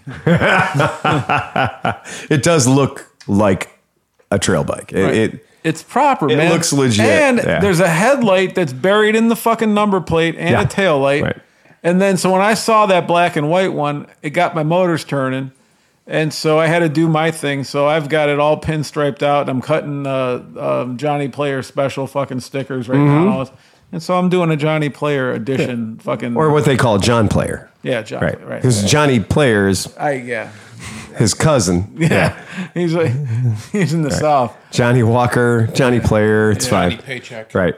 Yeah. It's the guy who smokes and drinks. He's the Johnny Player. Right. So but yeah. it's the iconic black, gold, and, you know, yeah. thing. It's a cool bike, man. It's a super cool looking bike. And the Well- header pipe's all cool looking. everything about it. It sounds fucking Yeah. mean. It's deep and thumpy. uh-huh. And uh, it's semi-automatic, which I wasn't stoked about, but uh, I'm like, whatever. It's actually going to be good for Mid Ohio. Right. Yeah. So I'm in the front yard, kind of tuning it up, rolling it around. You crack the throttle in second gear, and that sucker will like it's game on. wheelie like easily. So yeah, Six month parts warranty, yeah, twenty four hundred dollars. yeah. Right. Kind of cool.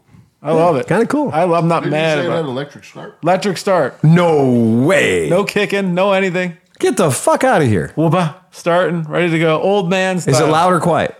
It's quiet. It's it's it's uh deep. It's a real deep good tone. Yeah, really good tone. Like everything about this bike, I, well, you guys will see it. Um, Yeah. It's not a typical pit bike. It's kind of like a Benelli. It's Right. like it's the Benelli level quality. Well, I mean, look at the forks. Like- Yeah. Like it looks like I'm going to say this. I'll use the term. It looks the business. right, and uh, the forks and the rear shock are completely adjustable for dampening everything like that. And they come with a 220 pound spring for the back, so it's not a kid's. It's They made- come preloaded that way. yes. Oh. so they come for Oh, dudes. okay. Question: You know, Are we just going to have to goddamn admit that we're buying everything from China from now on? Yeah, Fuck, man, I didn't want to say that. I really didn't want to say The that. quality of this is fucking ridiculous, dude. It beats. Love it. Yeah, I get that. And even the badges are badass. Yeah. Like the emblems on it are good. Damn it. God damn it. Why they have to be why they have to catch up? I don't know the plastic even It's not as like, good as my GT70 as long as we don't race. but finally, finally the plastic. Yeah. The plastic is malleable. Like, well, you that's the can twist- SSR. the SSR, Yeah. you can twist the plastic all the way around. Right. That's It the finally difference. got there. That's my test for any Chinese bike is I grab the- a handful of whatever plastics on it, and if it sounds like you know, fuck you, Yeah. get out of here, Out. because all that stuff we've had some we've had some horrible bikes come through, and I was just like, the plastic on here is so brittle, putting the fender on will break the fender. Yeah. Yeah. so that's bullshit. Yeah. Yeah, it's too bad. Um, yeah, I mean, Well, it- so this company, I- so I did before I bought the thing, I did do some research just to make sure it wasn't Uh-huh. Yeah. just some guy and whatever. So it is part of the GPX right. um, series of of bikes who've been around for quite a while and had a really Mm-hmm. good reputation. And so they have the history and they have the part support and things like that. So that's why I was like, okay, I'm It not- looks good. It even Like, has like it they looks even did the little yellow good. stickers like the old Yeah. fenders had. Yep, it looks good. Yeah, dude. Here's my question. Okay, if this motorcycle that you bought, if this motorcycle was made by Honda in Thailand or China or wherever Honda decided to build it, but it said Honda on the side of the tank. All right. If this motorcycle was made by Honda, 140 cc's, off road use only, like it is, and it cost $3,300, which is $1,000 more. But more importantly, it's like, that's, that's like 45% more money, right?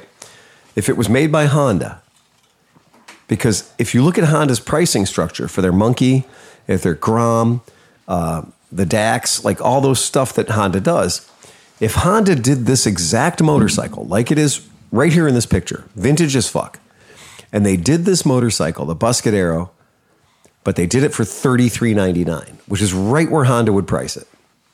Would you buy the Honda or would you buy this? I mean, Would the Honda have a title though? That's the fucking good. That's a goddamn good question. Because Honda, I mean, all the little Honda. all the monkey things we're bikes- talking about all have titles. They have titles. They all have Street titles. Would it be worth a thousand bucks to have a title on this bike? Let's do that. Let's keep the playing field even because we know that we know that a lot of the small Hondas are made in China, right? The Lucky's still made in Japan. Well, d- that's the thing is so That, and that's what you can tell. When you Groms are Groms are a Grom, and that was what I joked about with my Super Cub. My Super Cub is made in Japan, and you can tell when you ride it, it feels different than the Hunter Cub. The Hunter Cub felt. mm. the Super Cub feels like a goddamn jewel, right? The Super Cub feels lovingly crafted. The the paint, everything on the Super Cub is better than on the Hunter Cub was. The Hunter Cub had a trick, and that was it was a Trail 110, 125, right? So this motorcycle, if this was a thousand bucks more, title, proper lighting rig, would you buy it? Well, here's the other question Yeah. because this is the BSX 140 Mm-hmm. Yeah. Yeah. and retail. What's the retail? I can't quite see it. Twenty three ninety nine. So the CRF 110F is 26.99. Oh, okay. but that's So- a, it's completely different. It's a totally different animal. But this is basically a CRF It is. 110 with It's the laydown motor. Yeah. It's a hot rod. It's a hot rodded laydown That's the motor. question is. you But the can- you CRF can has strip the plastic. doesn't the CRF have bigger wheels? Doesn't the CRF? Yeah, oh yeah, yeah. These are those look more. Uh, They're almost- twelve and fourteen. Yeah, I was going to say these are 12 and 14s, right? So doesn't the CRF run bigger? Um, or is it 12 and here. 14 too? That's a good comparison. Do, do, do, do. I mean, honestly, when you see this, like, I'd probably take this bike. Uh, Right. four, 14 and 12. Same, same. Yeah. Okay, so Your it's, swing arm looks pretty. it looks fantastic. Arm It literally is- just looks like a. C- To me, it looks like a CRF 110 stripped down with a with a different plastic set. and so you can do wheelies because it's not stretched like the SSX. Exactly. Oh yeah, Right. it definitely comes Yeah. up. But I'm more than Yeah. that. I mean, like when you look at the quality of the brakes and stuff. Like I listen, Yeah. I went into it not even thinking it was going to be that great. I Yeah. just was, I you know me, I get stuck on a look and I'm fucked. Oh yeah, yeah, absolutely. so, like, I no, was like- aesthetically, this thing would look really good Yeah. on the back of my truck, or on the on the back of my camper, on the back of my van. Or rolling around mid Ohio. all exactly. week. right. It's a cool little bike, man. Yeah. That's Yeah. this is a spine. That's a spine frame versus the uh, almost modular. Fridge Modular, It's right, yeah, correct. right. I mean, it's not not that liquor. And how? What's the price on the CRF? twenty-seven? Fuck, man, That's fuck. the, that's a tricky bit. and the is- CRF's not street legal either. No, no, no. I got to go with this. This is sexy. This is When do sexier you than a see the fit CRF. and finish? I will give. CRF is not electric start. Might not, oh. might not have a headlight. Okay, now, Oh, no, it definitely now, doesn't. shit. yeah. Oh no. Well, see, fuck. that's the thing. So, but this was my whole point was a mid Ohio thing because that's what I wanted the headlight and taillight, just like I put on my other bike. that silver fake aluminum gas tank. it's not. It's real. It's it's it, that's the gas tank. It's a metal tank. No, but I'm saying the, the one that's painted look like it's a uh, looks like an osa. Oh, Yeah, yeah, yeah. I'm yeah, sorry, I'm not- yeah. It looks like an osa. Uh, No, the Damn tank's it. pretty cute, man. I it's was- very cute. Yeah, the whole bike is cute. I might have to get it in the red and white color livery just because that makes me feel good, Oh, dude, it's like a little baby Yamaha XT. the little. That's Okay, what I thought. let me put it this way. Look at that thing. None man. of it's bullshit either. Like like the grab rail behind the seat. That's Really? Is Hard, that- that's hard mounted with two fucking bolts on each side to Really? the thing with six millimeters threads.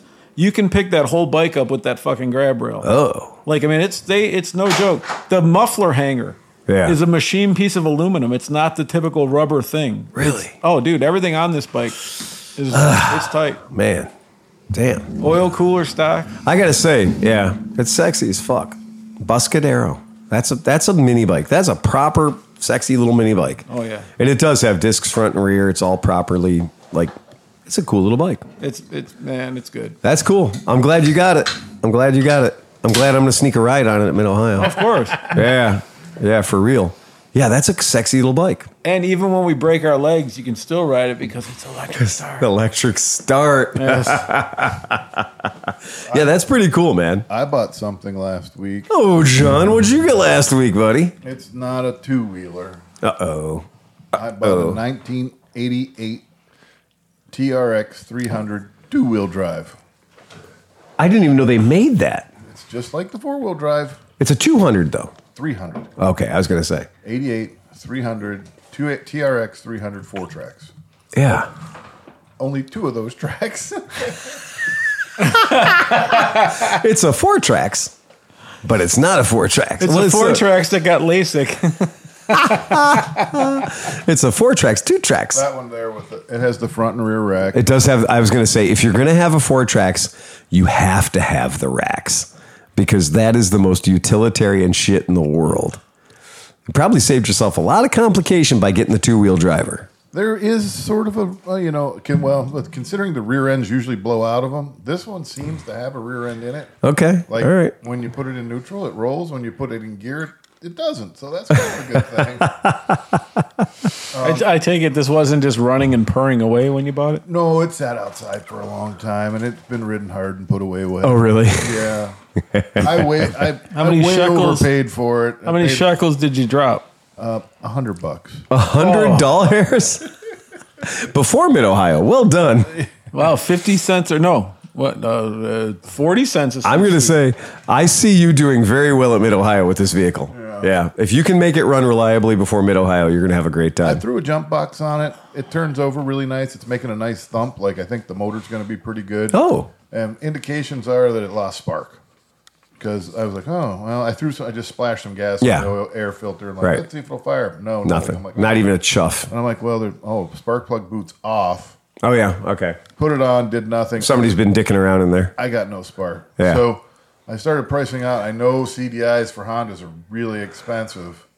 Um, it's going to probably cost me thirty I dollars was gonna say, for a new coil, spark plug, and a CDI. I was gonna say, I don't think these are really expensive. No, no, no. I, if I, right. if I want to spend another thirty-eight dollars, I can get a new carburetor, air filter, oil filter. Oh my god. Oh, I wouldn't even clean your old car. I'm thinking no. I would just fucking buy a new one, man. There's no way I would clean that car. 38 bucks? for thirty-eight dollars. and it's not a, a, like a simple carb. It's a CV. It's a guy like Yeah, I'm like, how do they do that? China. And I read- God I- I damn it, read all- China. and I'm like reading the China. reviews. It's four and a half over four point seven stars. I have to bow to our Chinese overlords right now. This is just it. I've put. I threw this on my eighty nine. It runs perfectly. it's Like ev- like every review is like it's a great car. okay, guys. It was my fault. I bought too much shit from China. That's it. It's a reason we can't have a country anymore. I bought too much shit from China. gave them the power. I go I like in my day to day life, I will literally buy stuff looking at the label, where it's built. Merritt and I are very conscious about that. We try not to do that. But then every time a piece of fucking thing with two tires on it rolls into my shop lately, these days, fucking China. You know, I, I it- it's it's bad. I, I have this weird I, I have guilt, but I also have desire. The guilt is being beaten up by the desire. I, I want to have these cool little weird things. I um, had a conversation one time with a uh, longshoreman, retired in New Orleans. And he says, Man, I don't understand all this stuff coming from China. I don't know what happened back in the 80s and everything else. I said, You're a longshoreman, right? He says, Yeah, what'd you do? I was a crane operator. I said, Well, I said, You understand every time that General Motors or Ford or somebody else, UAW went on strike, right? He says, Yeah, this is what happened. He says, Well, we ended up offloading more Toyotas and Toyotas and Hondas. I said, and y'all didn't go on a sympathetic strike and shut the ci- shut the ports down, did you? He says, no. I says, that's what happened. Plain and simple. You could have shut the country down. You could have done everything in your power to, to make sure that the Japanese didn't gain ground because the Japanese is what, what happened. Sure. Yeah. Kick the door. But then we would have had horrible cars from Chrysler, Ford, and, and How long would we have had The cake. the Dodge K car yeah. if it were not for Toyota or Honda coming in? Because I got to say, without Toyota or Honda, because the K car was hand in glove with Volkswagen, because the first Dodge Omnis had Volkswagen powertrains in them, right? So I don't think What about the Cavalier? The I would- old Escort. The oh my! I would God. argue we had the Aries K because of Toyota. Because Chrysler was building the frickin' Cordoba and those giant massive, but they had no small cars. They were bankrupt, and Mm, Yeah. we had to bail them out, and they built the K car because of it. yeah. That was kind of that was kind of chicken and egg thing. Okay. Yeah, I mean that, that makes Remember, sense. The front AMC wheel drive. They and- bought out yeah. AMC, and AMC drug them way down. Yeah, that's true. That is true. But you wouldn't have had, you know, Volkswagen we made were- him build an Omni. I mean, Chevy was building the Chevette, and how horrible was that monstrosity? and they only built the Chevette because of the Vega, and they only built the Vega because of Toyota Corona. But the Vegas were pretty fucking awful. Yeah, I think everybody that was alive during that period of But time that knows was- that, that most was- of the Vegas showed up broken. that was their moonshot. Yeah. And the That's problem, got forty miles to the gallon. Yeah, they did. Yeah, yeah. They were they were and, but but that's the whole thing. At no point, because I, I had a really good conversation one time with an, with a with an engineer whose job was troubleshooting back in Mm-hmm. the seventies. Like that was his job was to try to figure out what was going wrong. He said the guys at Buick did not see any future in, in cars from Toyota. Nobody wanted to buy a small car. And that's why Buick never built a small car until you got the freaking Sky Omega and the Skylark. right, right, yeah. And they said they only. But what did year those- was I mean that was the wasn't that all reactionary to gas prices, right? oh, Well, no, It was, Hmm. part of that was Japanese and part of it was gas prices. Yeah. Cuz I remember Because you already had. I didn't have 1980.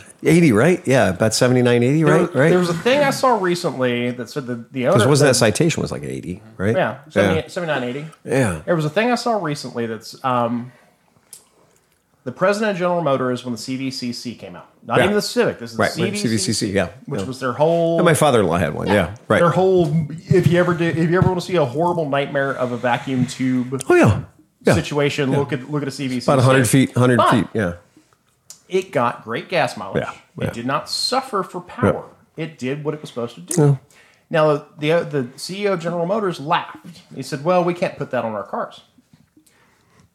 What was it? Honda Yeah. took like a, s- a freaking mega barge Cadillac Mm-hmm. back to Japan, put this system on it. Mm-hmm. Not only was it more reliable, it got more power Right. and more mile, miles per gallon. Yeah. Yeah, but America didn't want to do But that. we did not want to innovate. but we have to turn that light and we have to aim that light over to motorcycles because in 1980, right? In 1980, there was not this overwhelming sense of malaise Yeah. that happened in the automotive industry where yes, we had this conversation the other day about the dual overhead cam Hondas about how like the idea was that they were selling us this based on power because other competitors of theirs had gone to a dual overhead cam. Honda was late to the game. Suzuki'd already had a dual overhead cam. Everybody had a dual overhead cam except for Honda. But Honda had the technology. Honda was Honda was building six cylinder dual overhead cam. Oh. like the for- CVX. By 1979, yeah, exactly. for a long time. So there was like there was this weird. Honda had these amazing cutting edge. Um, what's that term when you it's your it's your flagship product it's this product that you're like it's in every magazine but for every one honda cbx they sold they sold how many of those fucking cm400ts or whatever right that were pretty goddamn awful motorcycles and had that malaise spirit right Suzuki ran their GS450, which you have, which is fantastic. Gear shift indicator, dual overhead cam, revs out to fucking ever, and is kind of a cool looking bike. At the same time, they had a healthy range of the 550, the 850, the 1000, right? In that same window of time, when I honestly, if I look to the right and see what Honda had, Honda had the CBX, and then everything else kind of sucked in 79 because Lord knows the CB750 Custom wasn't doing anybody any favors, right? That thing was You awful. also, you also had the CB900 Super Sport. Right. Blue So and this silver. right the CB900 Super, Super Sport Yeah. was Or the red and orange, or orange and black. yeah. I mean they were cool. Then I, I I still don't like them. I still don't like the CB900Fs just because to me that represents like And then you had the dual range CB900 Custom, which yeah, which is terrible too, right? But but Suzuki was doing so well at that that Then the period of night time. cock came and saved everything. the night Yep. Yeah. So anyway, how to how to build that CB650 cheaper? so I was Yeah. like, let's take the bike that has hydraulically adjusted valves know- and dumb it down. You know, I thought about I th- I've thought Yeah. about a lot of this, and we're this is kind of off this off the tangent. Yeah. because we were talking about rebels earlier. Yeah, yeah, yeah. You want to know what the fir- one of the first tubeless spoked rims was? What motorcycle had the first tubeless spoked rims, or one of? Well, and we wouldn't were it talking be about Honda. wouldn't it be something that was a with a um a Comstar? No, no, spokes. Oh, maybe like a oh spokes Yeah, with two. BMW, Like think, right? No, think, the, B- tubeless think the spokes. BMW Right, GS because the tubeless BMW spokes. GS has has has had them for ages. So who had the there's a first Honda with it though. tubeless spokes? Yep, you're gonna laugh when you hear this. What what were, what were we talking about about 20 minutes ago? I'm, I'm I mean, The uh, Honda Rebel 450. oh that has weird tubeless fucking spoked wheels. D- and it's not Comstars. No, no, but do they they're- go to the center channel or do they go There out? was a there was a rib that runs the inside of the rim. Okay, all right, and all it right. connects to that. And it was, w- d- I had this old dude ride it with That was a the, fucking the Rebel ugliest, 450 was a weird fucking bike. Horrible one. Horrible a version of weird that with fucking the carbs bike. like flapping in Yeah, the wind. it's a and he weird rolls bike. In. I'm like, what in the heck? People go bonkers for those fucking things and pay way too much money for them. because they only did it for like what six months. It was a super short run that nobody wanted, and then like the people that have 'em now are like, oh, it's a Rebel 450, it's made of gold, but it's nothing special. I mean, but it, it was hysterical to me that the, Honda went because Honda went deep on the weirdest projects. They did. Yeah, they did. But like that's that time period because I was the right age. I was the motorcycle buying age, and those motorcycles were five or six years old at that time. Like all those bikes from 79, 80, 81 were affordable for me when I was like trying to buy a motorcycle. Yeah. But honestly, I, I mean, uh, Yamahas were the 750 triple was. It did not age well. It did not age well. It was it was plagued by bad carburetors. It was plagued by bad carburetors. The Carburetors- TX500 couldn't keep the fucking oil in the top end. Yeah. It was just, there were not good motorcycles. There were motorcycles that honestly, we knew they were junk within five years. Actually, it was plagued by bad petcocks. Stupid vacuum petcocks and a combination with a yeah. carburetor that doesn't have an That's- overflow. doesn't have an overflow. Have an overflow. so the petcocks don't close, and So it swamps out everything. yeah. Once I fix it, once I put manual, I even rebuilt the original petcocks, and that didn't work. So I just put inline shutoffs. Right. Once you Lawnmower shutoffs. Once you started using those, it was a Yeah. great bike, and it, had, it was fast. It was fun. It was I I surmise they got lazy after they beat the British. Ah, there's something there. There's something there because that's also 1980 is pretty much Triumph was fucking Oh, yeah, that- sucking that was over. wind. Yeah, that was done. That was done. Uh, the bike that Merritt and I saw on our way back from band camp, the 1983 and a half C, a VFR 1000R Interceptor. Original owner, he's 60 years old, looked like he was 160 years old. Bike had 40 some hundred miles on it, under 5K it was fucking beautiful. And he's like, well, you know, I bought it new. Those fuck, I wanted a 500. I wanted a 500, but nobody had the 500s. And then I was like, okay, maybe I'll take the 750. Maybe I'll take the seven because they, they were actually 700s, the tariff beaters, right? 698.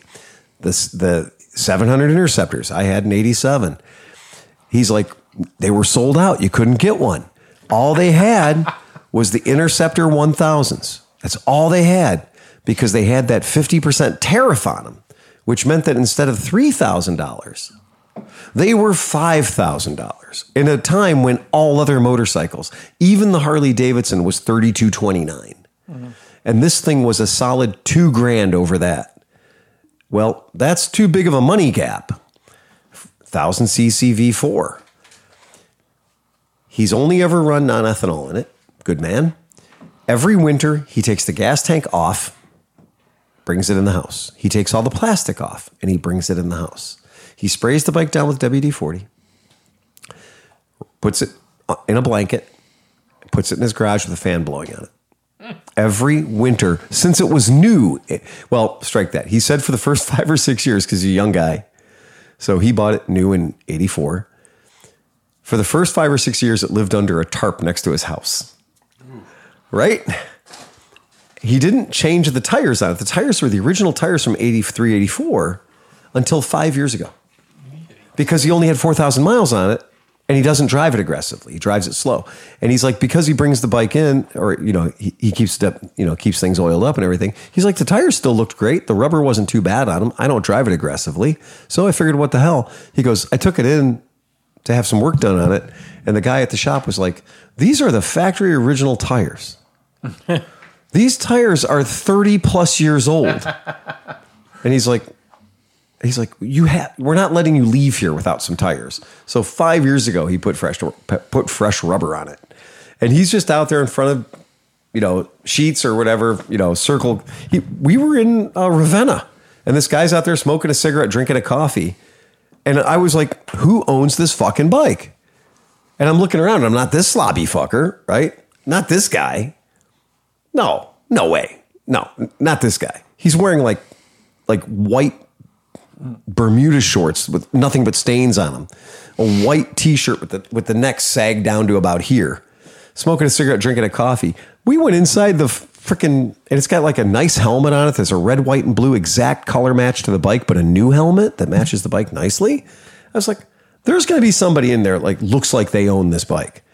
Black chrome factory exhaust looked sexy as fuck. I go in, I'm looking at everybody, and the only guy that I see is this brodozer behind the cash register who can't figure out the cash register. He's having trouble. And I was like, I looked at Mara and I was like, that's our guy. A little, little extra roid action on him. I was like, that's our guy. He looks like he takes care of himself. He's got like a perfect haircut and shit. The bike's perfect. So I'm like, is that your uh, is that your interceptor out front? Huh? Is that your your VFR? Huh? Is that your motorcycle? Do you know who owns the motorcycle up front? No, I don't know. There's a motorcycle up front. I was like, oh fuck that.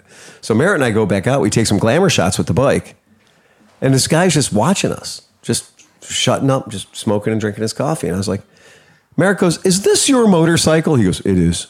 and Merritt was like, "Never." Never would have guessed that. And then we got the whole story, and what a good story it was. This guy, and I was like, Are you going to AMA Vintage Days? And he goes, Thought about going to that. Your bike would be the king of AMA Vintage Days. This is a bike that raced at Mid Ohio. This is a bike that has one of the best spectacular VFR 1000 racing histories of any motorcycle out there. Legendary motorcycle unbuyable because they were extraordinarily expensive compared to everything else. We all have had Interceptor 500s. We all have had Interceptor 700s and 750s. Nobody's had an Interceptor 1000 in the red, white, and blue Honda Racing paint livery in perfect condition, all stock, everything, nothing cracked or broken. I'm like, if you take this to Mid Ohio, you could sell this in about seven seconds for 10 grand. And I know you spent thirty-two ninety-nine for it or whatever in year of our Lord nineteen eighty-four. You got to think that this is a good move when you don't really fit on this motorcycle anymore, whatever.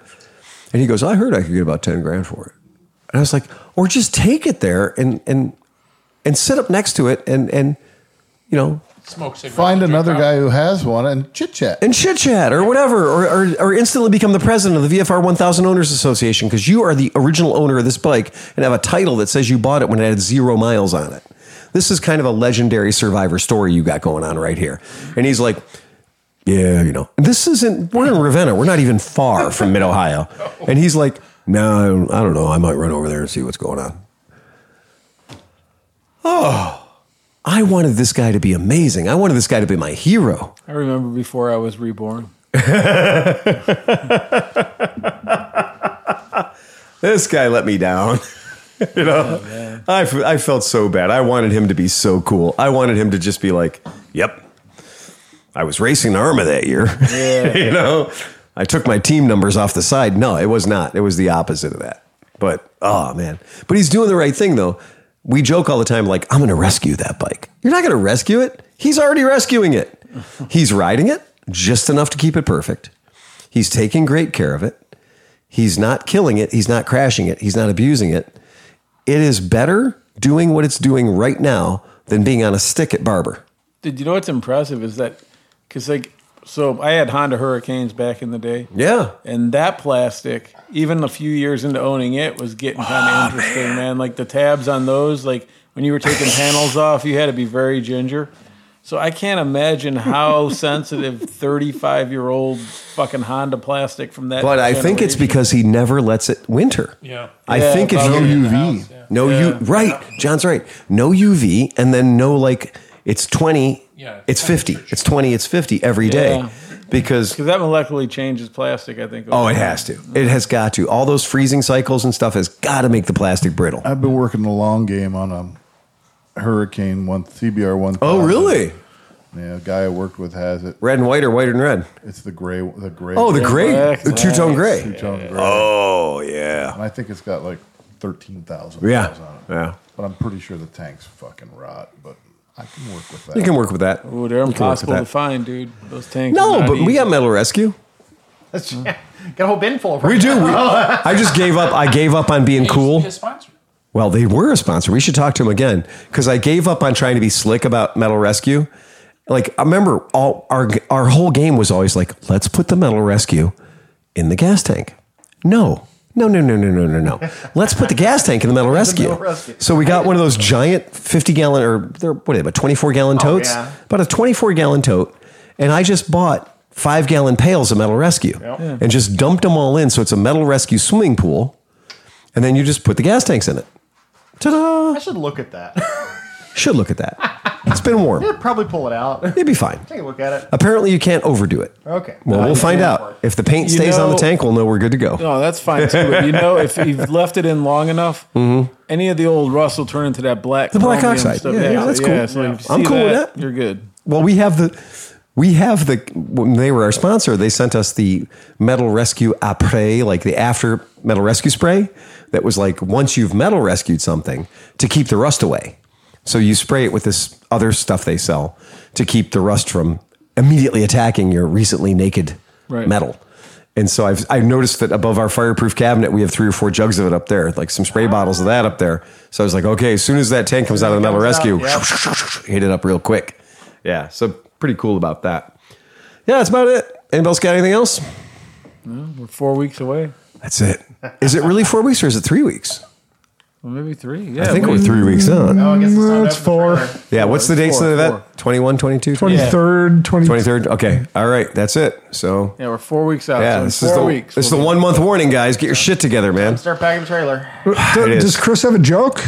Did you bring a joke, Mr. Chris? Well, Only for our top tier Patreon. Talk amongst yourself. We have some new Patreons. We have some people that have recently decided to join this merry band of idiots. Uh, not, not that there's anything wrong with that. No, no. The uh, what? Uh, nurse ahead. finds a rectal thermometer in her pocket and thinks, "Some asshole stole my pen." what did one saggy boob say to another? If we don't get some support, people think we're nuts. yeah, for real. Boo. Man, I don't think that. man, I don't. I don't have a problem with that one. I'm good. with man it. walks into a doctor's office this now and says, You know, doctor, this may sound strange, but I have five penises. Taken aback, the doctor asks him, My God, how do your pants fit? Like a glove. Like a glove. that's, M that's the end of it. M A Hunt. That's right. Mark Allen Hunt just became a ten dollar Patreon. First name Mike. Mike Hunt. Mike. No, Mark. Oh, oh, okay. He's got a hair lip. Mark Hunt. Yeah. Uh, Mark Hunt is are now, and, and what I think is hilarious is uh, Luke Johnson, $1 Patreon. Fuck yeah, dude. Yes, absolutely. Fuck yeah. Um, our, our one, uh, we have a patron who is, I, I'm going to tell you, we made a thing that said we were not going to, um, we said we were not going to send any Patreon swag boxes. You know, Renee's tight little box. We weren't going to send that to people that were outside of the, you know, contiguous US, right? And so, are you ready? We've, and it's been that way. It's, we've never promised to send you a package, Renee's packet, Renee's box or my package. We don't sep- ship them outside of the US. All right.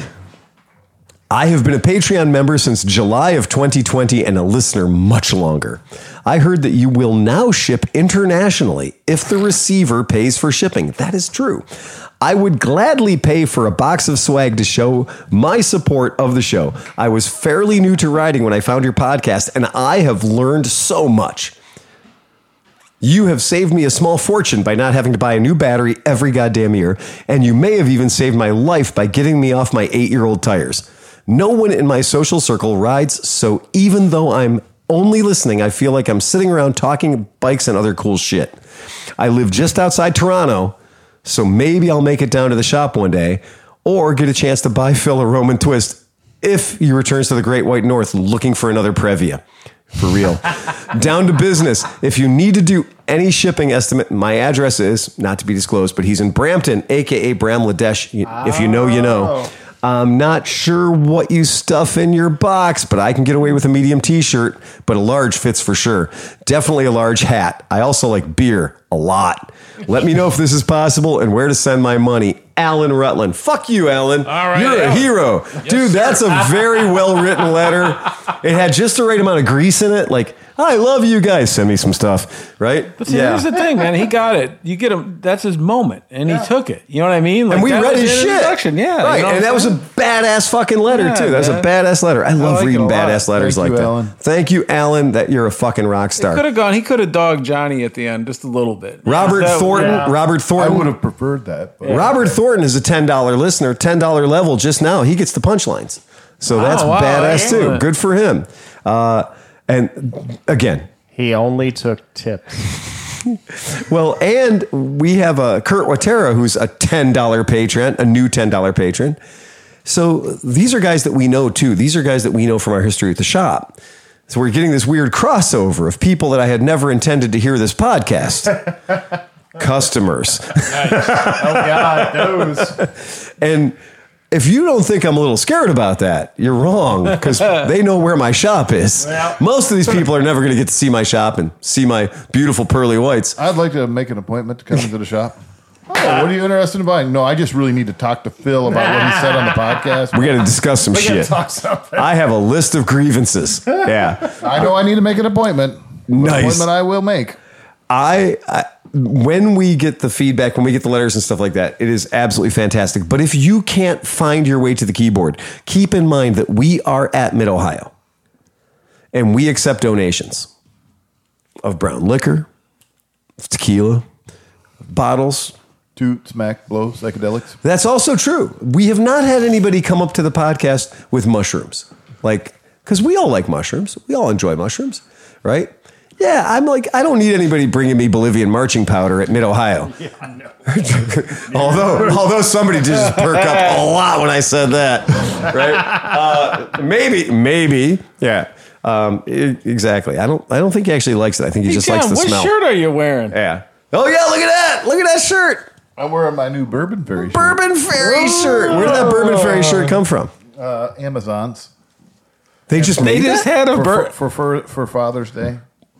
They just had a bear. They with didn't a have bourbon. to. They did not have to m- custom make a Bourbon Fairy shirt. I did a search for Bourbon Fairy and it came up. Ah. Get the Oh. fuck out of here! so I put it in the cart. Oh my My god! family purchased it for Better- me. Did they at least trademark comp you on it, being that you are the guy?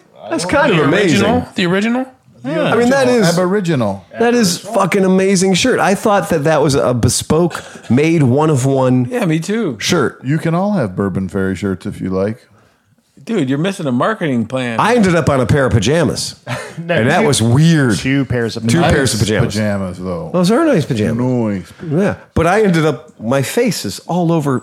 I saw that. My attorney. Oh no, you're talking. Oh yeah. Oh yeah, no. Oh yeah, no, no, no. Like my face, my Like face. Julia or Gouliard or whatever. Goulardi? Goulardi. It literally. My somebody found my picture on the internet. Imagine that. no. And then put that picture, two versions two of them. different pictures. I was Um, about to say, each Yeah. jammies were different. yeah. Because one had glasses. I one would like didn't. to remind you that's my attorney Oh, very and nice. his wife. So my attorney and his wife were wearing my face all over their body. So what That's you're saying just- is he knows how to trademark this image, uh, and we can Well, no, offer they're these at celebrating a the special fact they're celebrating the fact that Phil has bought them their condo. Oh no, not at all. No, I'm not a good. I'm, I Owed am. payments. I am not. Phil got him arrested and thrown in jail. Yeah, I'm not a very good like. I, I- you, you believe it or not, I don't actually throw the hurt on a lawyer, right? Like I'm pretty good at staying out of trouble a little bit, right? A I little thought bit. you were talking about the silk pajamas that you had that were No, those were nice. baller. Yeah, I um, because it was pajama the pajama Yep, party. yep. Everybody showed up in some legit pajamas, so I had four pairs of pajamas. Yeah, some people did. I don't know, man. Look, if you sleep cool nude, you, people do. if you sleep nude, you walk around nude. That's just the way. That's it works. also true. You, you were fine. Yep. Nobody wants to see that. I didn't mind seeing Oscar naked all weekend though. That was all right. No, no, no, no, no, no, no. He did bust out the uh, no the Mexolotl. The Mexolotl. That's They had- exactly they right. had axolotl Yeah. costumes. Axolotls. Yeah, that's right. Uh, so, but not always, not always do our Patreons fuck up. Sometimes they fuck down. Nope. Well, damn. I wanted to stay on the $20 level to call in and be at the Legends, but on my vacation to the Tail of the Dragon, I had a major issue with my bike. Oh, Uh oh. I had to trade it in towards a newer model, and I have to make those payments.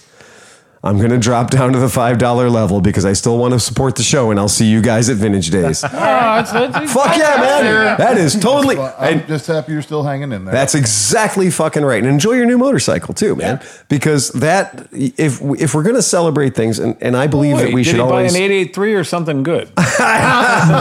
I don't know. Uh, less less intel on that, but I guess the idea would be I do want people to understand that the Patreon stuff.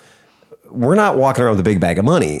What happens is we do things and we keep this little pile of cash going so that we can throw money at big problems or throw money at How's we the want to do a firework fun thing. fund doing? Eh. You know, I never really thought about that. I it never really crossed my mind to do a firework fund. Yeah, 'cause we had yeah. some fun there at band camp at the old fireworks. Uh, It was there. good. Yeah. That was good. Yeah, pretty that was good. pretty good. I've never, I've never been a big fan of the the the, the buying of the fireworks because it's literally watching your money go up in smoke. But it's worthwhile smoke. you guys were doing bottle rockets and shit in the daylight hours, and I was like, come on, really? Well, I was excited. I know, I know, you couldn't wait. We had a lot to light up, and we had to get it done by yeah, 11 we- o'clock. Yeah, it'll be done by There was a, 11. there It's was true. a fireworks curfew at eleven o'clock. I'm very curious to see how they treat fireworks at AMA Vintage Days this year because in the past that's caused fires. So I guess we'll have to see how wet we are I going talked into him out of buying the parachutes. parachute flares. Not me. Yeah. No, that was Oh, Nick. Oscar was gonna. Oh, or Nick was Oscars. gonna buy them. Yeah, right. I Hey, get. I hey totally Johnny get that. Boy, is there a GSG update? Uh, I saw him today, actually. Uh, he's over at his house. He's in good spirits. That's cool. Uh, Uh, he said stop. uh, to everybody out there, "You can suck my little Vienna sausage-sized dick." Um, I might be, I might be paraphrasing. he made it but- perfect. M- Our friend Pete Inokomoto, who's a bit of an AMA Vintage Days legend himself, uh, he said he gave a big shout out to Steve and said, "Hey, man, you know he's, he's not a god guy, but he's like, I just want you to know that we're all in this together." He did notify me that he did take. I put the batteries in the electric wheelchair. Yeah. He was able to take it down to the bar and back. Pretty happy about that. No shit. Death defying going up the not the- ADH ramp at all. To Fuck. talk about not a ramp, like the ramp that we have in front of our booth at AMA Vintage Days is is not scary. The ramp going up onto Steve's patio is terrifying, terrifying for people who can walk in a fucking handicap wheelchair. oh boy, that's terrifying. That's some scary shit right there. I would not do it. I would insist on at least twenty more feet of ramp. Yeah, that shit is way too steep. So should we his con- wife doesn't want him to ride motorcycles, but All right, we'll see how that he, goes. he he was when he saw the buddy, he was like, "Oh wow," because he did, he hasn't actually seen that bike since he's been conscious. Oh, really? Yeah, so he was like, "Wow, it doesn't look bad at all." I mean, dude, he's still really trying to figure out what happened. but he doesn't know. he what may happened. never know. I mean, that's the what I magic felt. thing about the human brain is it'll it'll keep those things from Like, bothering he's you. like the last thing he remembers is driving up to New York. Like he's lost. Yeah, I like, mean- time before the yeah, accident and stuff. that's that's how it goes. Maybe he just was uh, abducted by aliens and their probes were just too big. Oh, he did have a good story about taking the pins out of his wrist. Yeah. And the guy was like trying to take him out with like forceps or, or hemostats Yeah, or whatever. hemostats, He's like, yeah. ah, this isn't working. I, I usually use a s- set of vice grips. And the, and the one other tech was like, oh, I got a pair out in the trunk of my car. So he runs out to the trunk of his car to get the vice grips Yeah. to come and literally yank these yeah. pins out of Steve's wrist. I didn't. So the pins that I had, because I had a halo, I had a halo around my wrist with wire supports holding it together. And there comes a point where the doctors are like, well, you know, we're going to have a look at it next Tuesday and we'll probably, if things look good, then we'll probably pull them out. But if you've ever had one of those, they're really fucking annoying and they bash on everything. And, you know, your whole world is all about, you were not expecting to have a fucking six inch ring around your hand. So you want to get that fucker off as quickly as you can, and you got all these little strings and wires holding the boats, the bones where they're supposed to be. So I was probably two weeks premature, which is about on time for me. And I was like, I'm just gonna, I'm just gonna snip one of these. I'm gonna snip one of these wires. Yeah, why not? Yeah. I snipped one. I was like, oh look, I can move my pinky. I'll snip another one. Look, I can move my second finger. This is actually, this is really great. I can I'm gonna actually make move a my hand carbon around. Fiber sub. See if that works. and in like in one episode of mash i had managed to completely free my hand from the cage and i just was standing there and there's all these little pins sticking out of my fingers but i was completely i was fine i was like using my hand like a normal human being again because you're young and you heal fast right and sometimes you beat what the doctors say you're going to do and then i had to do like i had to make that decision about like well this can't stay like this because those pins got to come out You were you trying to decide whether it was ready for action? Speaking of, being- Eh, it's right hand, right? You know, that's it. I've been having a stranger for about four weeks, and it was not going well. I was all screwed up. But I did, I did find out though, it was a five millimeter head. So these little things that, that- all these little screws that went into my bones, they were a f- that's a kind of a weird size, right? So five millimeter is a weird size. But I went in my toolkit, and sure as shit, I had a five millimeter out there, Lambretta tools, and I was able to just sit there and just real slowly just back those screws out. And the weird thing was no blood, like no blood, because they'd kind of you know cured around it. So little little neosporin in there. Take three pins per finger. well, you're off. That's like a cool, rocket, man. It was yeah. great. It was fantastic. Yeah. So I, I went in for my appointment and went, hey, how's that look? I just saved myself 500 bucks Oh, by doing that. I just literally looked at the doc and I said, "We good?" And he's like, "What the hell?" I said, "This is great. I've been fucking it for a week." All right. Anybody else got anything else? Fuck it. Ride fast and take chances, guys. Ba, ba, ba, ba, ba, ba, ba, ba, ba, ba, ba, ba, ba, ba, ba, ba, ba, ba,